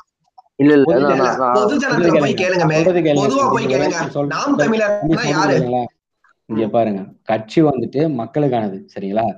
மக்கள் வந்து கட்சியை மட்டும்தான் பாக்கணும், கட்சியில தலைமையை பார்க்க கூடாது. 2 வயசு குழந்தை கட்சிக்காக வேலை செய்யறானா, 60 வயசு பெரியவர் வேலை செய்யலையா, அந்த 2 வயசு குழந்தை தான் பெரியவாங்க. புரியுதுங்களா? இங்க வந்துட்டு தலைமை இந்த பொறுப்பு இதெல்லாம் இந்த கட்சிக்கு தேவையே கிடையாது. இங்க வந்துட்டு மக்கள் பணிதான். மக்கள் என்ன பார்க்கணும்னா, நாம் தமிழர் கட்சி மக்களுக்கு என்ன செய்யுது அதுதான். இந்த பொறுப்பு, இந்த 2ஆம் கட்ட தலைவர் 3ஆம் கட்ட தலைவர், அது கட்சியோட பிரச்சனை. கட்சிக்கு தெரியும், கட்சியில இருக்கிறவங்களுக்கு தெரியும், சரிங்களா? ஒரு நிமிஷம் நானே கேக்குறேன்னா, திமுகல வந்து ஆராசா வந்து ஒரு நல்ல பேச்சாளராக இருக்காரு. அவரை வந்து ஆனா திமுகல வந்து ரெக்கக்னைஸ் பண்ண மாட்டாங்க. அவரை வந்து பல இடங்கள்ல வந்து நெருங்க விட மாட்டாங்க. சில இடத்துல வந்து அவரை நிக்க விட்டுறாங்க. அப்படி இப்படின்னு சொல்லிட்டு சில இடத்துல வரும்போது நீங்களும் அதை கேட்கறீங்களே, என்ன அந்த ஆளை வந்து கேட்க விட மாட்டாங்க, அந்த ஆளை வந்து நல்ல ஒரு பேச்சாளர் வந்து ஏன் அப்படி அவங்க பண்றாங்கன்னு ஒரு கோவம் உங்களுக்கு வருது இல்ல? அதே மாதிரியான ஒரு கோவம் தானே எங்களுக்கும் வருது. சீமானை மட்டுமே காட்டணும்ன்றது ஒரு அப்ப பண்ணும்போது எங்களுக்கு கோவம் வருது இல்ல? இப்ப 10 பேர்ட்ட வந்து திடீர்னு ஒருத்த வந்து இல்ல ஒண்ணுமே இல்ல, இப்ப வந்து அரசியலை பத்தி ஒருத்தட்ட பேசிட்டு இருக்கும்போது, நாம் தமிழர் கட்சி பத்தி உனக்கு என்னடா தெரியும் ஒருத்தட்ட கேட்கும் போது, என்னால சீமான், ராஜீவ்காந்தி, அதை விட்டா இப்ப இடும்பவனம் கார்த்தி அண்ணா இருக்காங்க, அதை விட்டா வந்து ஒரு 2-3 பேர் இருக்காங்க. இவங்களை தாண்டி வேற பேரே என் வாயில வர மாட்டேங்குதுல. என்ன மாதிரியான ஒரு பொது ஜனத்துக்கு அந்த கட்சியோட மத்த உறுப்பினர்கள் வெளியே காட்ட மாட்டாங்களா, ஒருங்கிணைப்பாளர்கள் வெளியே காட்ட மாட்டாங்கல்ல? அந்த கோவம் எனக்கு இருக்கதானே செய்யுது. அந்த கோவத்தை நீங்க வந்துட்டு ஊடகத்து மேல காட்டும் தம்பி. கட்சி வந்து எல்லா இடத்துலயும் காமிச்சிட்டு தான் இருக்கு, சரிங்களா? ஒரு போராட்டமா இருக்கட்டும், ஆர்ப்பாட்டம் தம்பி, இது வந்துட்டு நீங்க மறுத்து பேசுறதுக்கு ஒண்ணு சீமான் பேசின பேச்சு மட்டும் தானே போடுறாங்க. ஒரு மாசம் முன்னாடி வந்து ஒரு போராட்டத்துல பேசினாங்க, மைக் பிடிச்சி பேசினாங்க. அந்த காணொலி உங்களுக்கு அனுப்பணுங்களா? ஒரு ஊடகமா வந்திருந்தா இப்ப அண்ணனும் வந்து ஒரு கட்சியில இருக்காங்கன்றது தெரிஞ்சிருக்கும். இப்ப ஊடகம் இப்ப அருண் நான் பேசவே ஆயிடுமா? இப்போ இல்ல சீமான் அண்ணா வந்து அருணனோட வளர்ச்சி தடுக்கிறாருன்னு ஆகுதாங்க? நாம் தமிழர் கட்சின்னு சொல்றது ஒரு மிகப்பெரிய, நான் திருப்பி சொல்றேன், நாம் தமிழருக்கு வந்து ஒரு மிகப்பெரிய கட்டமைப்பு. ஆனால் அந்த கட்டமைப்பு மக்களை பொறுத்த முடியும், பொதுத்தனத்தை பொறுத்த முடியும் சீமானை நோக்கி மட்டும்தானே இருக்கு. இன்னைக்கு அஇஅதிமுகனாலும் திமுகனாலும் நான் 10 பேரை சொல்லுவேன், எனக்கு 10 பேர் தெரியும். நான் சொல்லுவேன். ஆனால் நான் தமிழர்ல எனக்கு 10 பேர் தெரியல, அதுதான் என்னோட பிரச்சனைன்னு நான் சொல்றேன். அண்ணா சொன்னாரு இப்போ 2 நிமிஷத்துக்கு முன்னாடி அண்ணா அதான் சொன்னாரு, அது மீடியாவோட குற்றச்சாட்டு. அது இல்ல இல்ல இப்போ அவர் வந்து இல்ல இல்ல ஒரு மாசம் முன்னாடி பேசினாரு. இல்ல இல்ல இப்ப நான் ஒரு நிமிஷம் போய் உட்கார்ந்து சீமான் அண்ணனோட மித்த ஒருங்கிணைப்பாளர்களும் உட்கார்ந்து பேசினா தெரிய போகுது, பேசுறதே இல்லையே. யார் இப்ப போய் எந்த பிரஸ் வந்து இப்ப எங்க கட்சிக்காரங்கள கூப்பிட்டு உட்கார்ந்து பேசிட்டு இருக்காங்க. இது ஒரு பொறுப்பாளரை பத்தி இவ்வளவு பேச வேண்டிய அவசியமே இல்லைன்னு நினைக்கிறேன். ஒரே நிமிஷம் சொல்றது கேளுங்க, புரியுதுங்களா? ஒரு கட்சிக்கு ஒரு நிலைப்பாடு இருக்கும் தம்பி. எங்களுக்கு ஒரு நிலைப்பாடு இருக்கு, யாரையும் காட்டக்கூடாதுன்னு இல்லை. பல இடத்துல அண்ணன் சொல்லியிருப்பாரு, புரியுதுங்களா? இப்ப நான் ஒரு மாவட்ட, இப்ப நீங்களே சொன்னீங்க பாருங்க, இந்த மாவட்ட செயலர் அங்க போயிட்டான்ட்டு நான் வந்துட்டு இங்க பயிற்சி கொடுத்து களத்துல இருந்து எல்லா வேலையும் இந்தா பகுதிப்பா, இதா ஊராட்சி, இதுதா ஒன்றியம், இதுதான் ஒன்றிய குழு, இதுதான் மாவட்ட ஒன்றியம், நான் எல்லாத்தையும் சொல்லி கொடுத்து வளர்ப்பேன், சரிங்களா? இவன் என்ன பண்ணுவான், எதனா தேருமான்னு பார்ப்பான். இனத்துக்காக வந்தவன் இருக்கான், அதுல ஒரு 5 பேர் 4 பேர் பணத்துக்காக வந்திருப்பான், சரிங்களா? இவன் என்ன பண்ணுவான், பொறுப்பு கேட்டு வாங்கி எல்லா வேலையும் செய்வான், கத்துக்கிட்டு இது மாதிரி ஒண்ணுமே வேலைன்னு தேர்தல் நேரத்துல போயிடுவான், புரியுதுங்களா? இதுக்குதான் சொன்னாரு கட்சிக்கு. என் கட்சி பத்தி நீங்க பேசும்போது நான் பேசவே இல்லை, நான் பேசும்போது ஒரு நிமிஷம் பேசதான் விடுங்களேன். இப்போ அது அதனாலதான் அண்ணன் பல இடத்துல சொல்லியிருப்பாரு, இங்க படை வீரர்கள் தளபதிகள் எல்லாமே இருக்கிறாங்க, காலம் வந்துட்டு அவங்கள வெளியே வந்து காமிச்சு கொடுக்கும், புரியுதுங்களா? எப்படி இந்த மாதிரி அயோக்கியர்கள் காமிச்சு கொடுத்துச்சோ, ராஜீவ்காந்தி, கல்யாண சுந்தரம், அதுக்கப்புறம் இதுக்கு முன்னாடி போன வியனரசு, இந்த மாதிரி அயோக்கியர்களை துரோகிகளை காமிச்சு கொடுத்துச்சோ, அதே மாதிரி நல்லவர்களை காலம் கட்டாயம் காமிச்சு கொடுக்கும், சரிங்களா? அதுக்குன்ட்டு கட்சியில தலைமை அண்ணன் ஒருத்தர் மட்டும்தான் 234 தொகுதியிலும் போய் டே தம்பி என்னடா பண்ணுகிறேன் என்னடா பண்ணுங்கலாம் கேட்கல. எல்லா இடத்துலயும் எல்லா விதமான தலைவர்களும் இருக்கிறாங்க, பொறுப்பாளர் இருக்காங்க, எல்லாருமே இருக்காங்க, அதனால எந்த பிரச்சனையும் இல்லை, புரியுதுங்களா? ஒரு இனத்தை வைத்துல இனமே ஈஸியாக ஒரு இனத்தை டக்குன்னு தமிழினமான்னு கண்டுபிடிக்கிற நாம் தமிழர் கட்சினால இந்த புல்லுருவிகள் எல்லாம் கண்டுபிடிக்க முடியலையா தம்பி? இப்போ நீங்க என்கிட்ட பேசிக்கிட்டே இருக்கீங்க, பேசிட்டு இருக்கீங்க, நீங்க நீங்க தவறான புரிதல் இருக்கீங்கன்னா அது அது விட்டுருதாயா, மறுபடியும் அதுக்குள்ள போவேணா, அது முடிஞ்சா ஒரு குற்றச்சாட்டாவே வைக்கிறாங்களே, ஏற்க மாட்டீங்க. நம்மளோட கருத்து சொல்லியாச்சுதயா, ஏற்கிறது அவங்க விருப்பம், எதிர்க்கிறது அவங்களோட விருப்பம், உரிமை, சரிங்களா? அதனால அதை போயிட்டு நம்ம எதுவும் பேச முடியாது, அதை நம்ம முடிச்சாச்சு.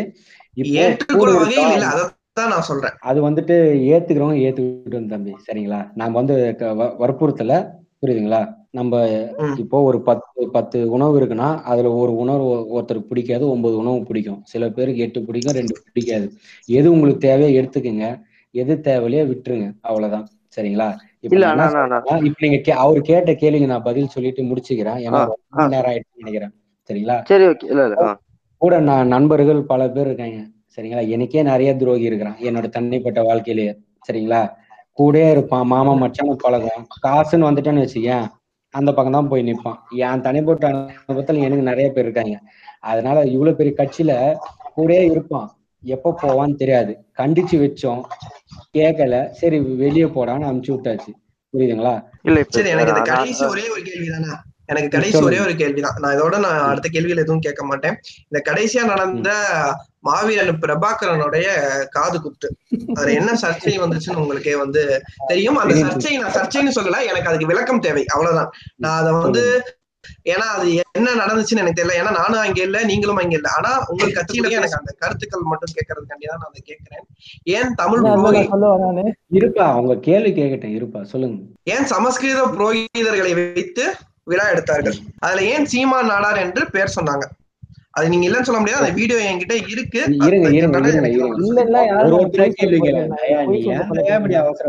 இருதயா முழுசா கேள்வி கேட்டு முடிச்சிருட்டோம், வேற எதனா கேள்வி கிடையாது, இதுக்கே நல்லா தெரிஞ்சுக்கோங்க, இது எனக்கு கேள்வி கிடையாது, இது எனக்கு காணொலி கேள்வின்னு சொன்னீங்க. இல்ல அதாவது அதான் கடைசியா நான் என்ன கேட்க வரேன்னா, இதுக்கு என்னுடைய எனக்கு வந்து உங்கள் கட்சி சார்பில இருந்து எனக்கு ஒரு விளக்கம் தேவைப்படுது, அந்த விளக்கத்தை நான் உங்ககிட்ட இருந்து கேட்கிறேன். எனக்கு இருந்த அந்த சந்தேகம், கேள்வியோட சந்தேகங்கள் அதெல்லாம். உங்களுக்கு கட்சி சார்பில் அதுக்கான விளக்கம் வேணும்னா வீரத்தமிழ் முன்னணியோட ஒருங்கிணைப்பாளர் நேத்திக்கா முந்தா நேத்தான்னு சரியா எனக்கு நினைவு வரல, இந்த நம்பர் 1 அரசியல் யூடியூப் சேனல்ன்ட்டு ஒருத்தன் பேசிக்கிட்டு சுத்துவான், அந்த ஆதனன்னு சொல்லிட்டு. அதுல ஒரு 37 நிமிஷத்துக்கு வீரத்தமிழர் முன்னணியோட மாநில ஒருங்கிணைப்பாளர் எங்க அண்ணன் செந்தில்நாதன் அதுக்கான எல்லா பதிலையும் கொடுத்திருப்பாரு. சரிங்களா, இருங்க முடிச்சிருங்க. நிகழ்வு ஒருங்கிணைச்சதே செந்தில்நாத அண்ணன் தான். அதுக்கான நீங்க கேட்ட எல்லா கேள்விக்கும் ஒருங்கிணைச்சு அவரே பதில் சொல்லியிருக்காரு. புரியுதுங்களா? கட்சி சார்பா நீங்க கேட்டதுக்காக என்னோட தனிப்பட்ட சார்பா கேட்டீங்கன்னா நான் பதில் சொல்றேன். என்னோட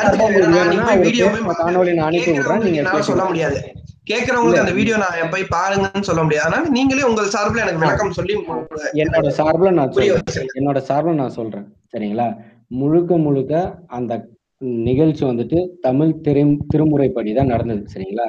ஓதுவார வச்சு ஐயா இமயவர்மன் சொல்லிட்டு இருக்காரு. சரிங்களா? அவரை வச்சு ஒரு 5 ஓதுவார்களை கூட வச்சுதான் முழுக்க முழுக்க நடந்தது. அது என்ன ஒரு சிக்கல்னா, அந்த குலதெய்வம் கோயில் வந்துட்டு ஒரு சிவன் கோயிலுக்கு நடுவுல இருக்கு. சரிங்களா? அது வந்து இந்து அறநிலையத்துறையோட கட்டுப்பாட்டுல இருக்கு. அந்த கோயிலுக்குள்ள போகும்போது நீ எந்த கோயில்ல போனாலும் இங்க தமிழிலும் அர்ச்சனை செய்யப்படும் தான் போட்டிருக்குமே தவிர முதல்ல சமஸ்கிருதத்துல தான் செய்வோம். புரியுதுங்களா? இப்போ ஒருத்தர் போய் பேசும்போது, இப்ப நானே சொல்றேன்ல, அவர் பேசும்போது சும்மா இருப்பா, அவர் முதல்ல பேச விடுப்பான்னு சொல்றேன்ல, அந்த மாதிரி ஒரு நாகரிகம் தான். அந்த இடத்துல போய் ஏய் நீ சமஸ்கிருதம் பேசுற அடிச்சு வெளியே அனுப்புடா அப்படின்லாம் சொல்ல முடியாது. அண்ணனே வீரத்தமிழ் முன்னணி மாநாட்டுல போன வாரம் நடந்த வீரத்தமிழ் முன்னணி மாநாட்டுல அண்ணனே அதுக்கான பதில் சொல்லியிருக்காரு. யாருப்பா அதை சீக்கிரம் முடிச்சுட்டு போக சொல்லுப்பான்னு சொல்லியிருக்காரு. புரியுதுங்களா? இது நீங்க ஏத்துக்கிறது ஏத்துக்காது உங்க விருப்பம். அதே மாதிரி சீமான் நாடார்லாம் சொல்ல, அது ஸ்ரீமன் நாராயணா. இல்ல ஆனா எனக்கு அங்கதான் ஒரு கேள்வி வருது. அவரு ஸ்ரீமன் நாராயணன் தான் சொல்லிருக்காரு. ஆனா இடும்பவன கார்த்திட்ட கேட்டா நாங்க அங்கேயே அவரை சீமான் நாடார்னு சொன்னதுக்கு நாங்க கண்டிச்சுட்டு வந்தோம்னு சொல்றாரு. ஐயோ அதெல்லாம் இல்லங்க, ஸ்ரீமன் நாராயணன் என்னன்னா நான் பதில் சொல்றேன். அது வந்துட்டு கேள்வி அப்ப வேற மாதிரி கேட்டிருக்கலாம், அதுக்கு அண்ணா அது மாதிரி பதில் சொல்லிருக்க வாய்ப்பு இருக்கு. ஆனா இதுக்காகன்ட்டு தெளிவா உள்வாங்கலாம் சொல்லிருக்க மாட்டாரு. அதுக்கான எனக்கு தேவை அவ்வளவுதான். அப்ப இடுமோன கார்த்தி சொன்னது தப்பு, அவ்வளவுதான். அவ்வளவுதான் எனக்கு அதுதான் தேவை. சாதி பேர்ல எங்கேயுமே குறிப்பிடல. சரிங்களா? சாதி பேர்ல அவர் எங்கேயுமே குறிப்பிடல. புரியுதுங்களா? அது வந்து ஸ்ரீமன் நாராயணா, அவ்வளவுதான். நான் ஒண்ணு கேக்குறேன், நீங்க கோயிலுக்கு போற பழக்கம் இருக்கான்னு தெரியல. எந்த கோயிலுக்குன்னா போங்க, உங்க கோத்திரம் மட்டும் தான் என்னன்னு கேட்பாங்க. சிவகோத்திரமா வைணவ கோத்திரமா தான் கேட்பாங்களே தவிர நீங்க என்ன சாதியில எந்த கோயிலையும் எந்த இடத்துலயும் கேட்க மாட்டாங்க. ஜீவசபா ஐ மீன் லிபர்டி தமிழ்ல வந்து இடுமோன கார்த்திட்டு கேட்கும் போதே வரதான் கேட்டிருப்பாரு. இந்த மாதிரிலாம் எந்த இதுலயும் கேட்டது இல்ல. அதுதான் சீமன் நாடாவே கேட்டாரு கேட்டிருக்கலாம், உள்வாங்கி இருக்கலாம். ஆனா அதான் அவர் கேட்ட கேள்வி தப்புதான். ஆனா அதுக்கு வந்து இடுமோன கார்த்தி வந்து சொல்லிருக்கலாம் அங்க வந்து இப்படி நடக்கல. ஆனா அவர் வந்து அந்த இடத்துல என்ன சொன்னாங்க பாத்திருந்தாலே தெரியும். அவரு ஜீவசகாப்தான் அண்ணன் எப்படி கேள்வி கேட்டாரு, என்ன மாடுலேஷன்ல கேட்டாரு. ஒரு கேள்வி கேட்டு முடிச்சாச்சு, அவருக்கான பதில வாங்கறதுக்கு ரொம்ப ஆர்ப்பாட்டம் பண்ணி அந்த இது இல்ல. நான் ஒண்ணுமே இல்ல. இப்ப நான் உங்கள்கிட்ட கேட்டது மாதிரி வந்து சீமன் நாடார்னு சொன்னான்னு சொன்னேன். நீங்க என்ன சொன்னீங்க, அதெல்லாம் கிடையாது, அது வந்து ஸ்ரீமன் நாராயணன். அந்த மாதிரி இடுமோன கார்த்தி ஏன் அங்க சொல்ல, அப்ப அவருக்கு அங்க என்ன நடந்ததுன்னே தெரியாதா? அது ஏதோ ஒரு இடத்துல அவர் தெரியாம சொல்லிருக்கலாம். சரிங்களா? அதுதான் நான் உங்கள்கிட்ட ஒரு அடிப்படையில கேள்வி கேட்டேன். எந்த கோயிலுமே கருவறைக்குள்ள சாதி பேரை கேட்க மாட்டாங்க, கோத்திரம் மட்டும்தான் கேட்பாங்க. குலசாமி கோயில கேட்பாங்க. குலசாமி கோயில அவங்களே சொல்லிடுவாங்க. ஏன்னா அந்த குலத்துல இருக்கிற சாதி அவங்களுக்கு தெரியும். நீங்க பதட்டப்படாதீங்க, ஒரே நிமிஷம் பதட்டப்படாதீங்க, இருங்க. எந்த குலசாமி கோயில்ல கூட சாதி கேட்க மாட்டான். அவன் சாதிக்குன்ட்டு ஒரு குலசாமி கோயில் இருக்கும், அந்த கோயில் தான் போவான். சொந்த சாதிக்காரன் சொந்த சாதி கோயில் என்னப்பா உன் சாதி எல்லாம் கேட்க மாட்டான். நீங்க கேக்குற கேள்வியே அதோட சொல்லிடுவாங்கன்னு தான் சொல்றேன். இல்ல அந்த கேள்வி கேட்கவே அதத்தான் நானும் சொல்றேன், கேட்கவே மாட்டாங்க, அவங்களே சொல்லிடுவாங்க. ஏங்க நான் இப்பவும் நான் சொல்றேன், நாளைக்கு காலை நான் இங்க பெங்களூருக்குதால போக முடியல. நான் எப்படியும் நான் எங்க ஊருக்கு போனா சிவன் கோயிலுக்கு போக மாட்டேன். ஏன்னா நான் இதுக்கு முன்னாடி நான் கோயில்ல தான் முழு நேரமாவே இருந்தேன். புரியுதுங்களா? நான் கோயிலுக்கு போனாலே கோத்திரம் மட்டும் தான் கேட்பாங்களே தவிர சாதி எல்லாம் சொல்லவே மாட்டாங்க, கேட்கவும் மாட்டாங்க. ஏன்னா நான் கோயில இருந்தவங்க. எந்த கோயிலுங்க அது சொல்லுங்க? நான் அதை சொல்ல முடியாது. சரியா?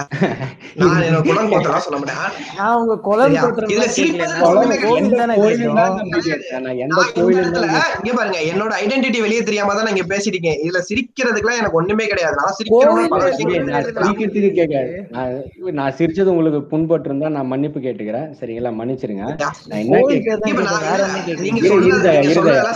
எந்த கோயிலுமே இருங்க, எந்த கோயிலுமே சாதி கேட்க மாட்டாங்க இல்ல, நான் வந்து அதை ஒத்துக்கிறேன்.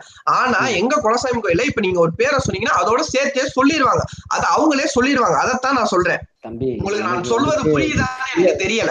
எனக்கு புரியுது, ஆனா அந்த மாதிரி வழக்கத்துல கிடையவே கிடையாது தம்பி. ஏன்னா ஒரு ஒரு குடிகளுக்கு ஒரு குலசாமி இருக்கும், புரியுதுங்களா? எனக்கு அங்காயம்மன் குலசாமி, புரியுதுங்களா? எனக்கு அங்காயம்மன் குலசாமி முசிறி, திருச்சி பக்கம் முசிறி தான், சரிங்களா? 2 கோயில் இருக்கும் சாமிக்கு, ஒன்னு காட்டு கோயில் இருக்கும், ஒன்னு செல வச்ச கோயில் இருக்கும். காட்டு கோயில்னு சொல்ற நடுகள் வழிபாடு, புரியுதுங்களா? அது காட்டு கோயில்னு சொல்லுவாங்க, இது வந்துட்டு கோயில்னு சொல்லுவாங்க, புரியுதுங்களா? இது வந்துட்டு இப்போ அந்த பரிணாம வளர்ச்சியில அவங்க கட்டிக்கணும் தான், புரியுதுங்களா? அந்த கோயில ஒரு சாமிக்கு நம்ம ஒரு உருவம் கொடுத்து, நம்ம அம்மாவுக்கு உருவம் கொடுத்து அவங்க பண்றது ஒரு குலசாமிக்கு. ஆனா காட்டு கோயிலுன்னு சொல்லுவாங்க, அதுதான் உண்மையான குலதெய்வ கோயிலோட இடம். அந்த காட்டு கோயில்ல தான் போயிட்டு பூஜிப்பாங்க, எல்லாமே அங்கிருந்து தான் ஆரம்பிப்பாங்க, புரியுதுங்களா? எந்த இடத்துலயுமே அங்க வந்து சாதியை கேட்க மாட்டாங்க. அங்க வந்து மொத்தமா ஒரு குடி மட்டும்தான் போய் அங்க போய் வழிபடும். ஏன்னா அது அவங்களோட வழி குலதெய்வம். அங்க போய் வேற குடி வழிபட்டாலும் அவங்கள்ட்டையும் கேட்க மாட்டாங்க.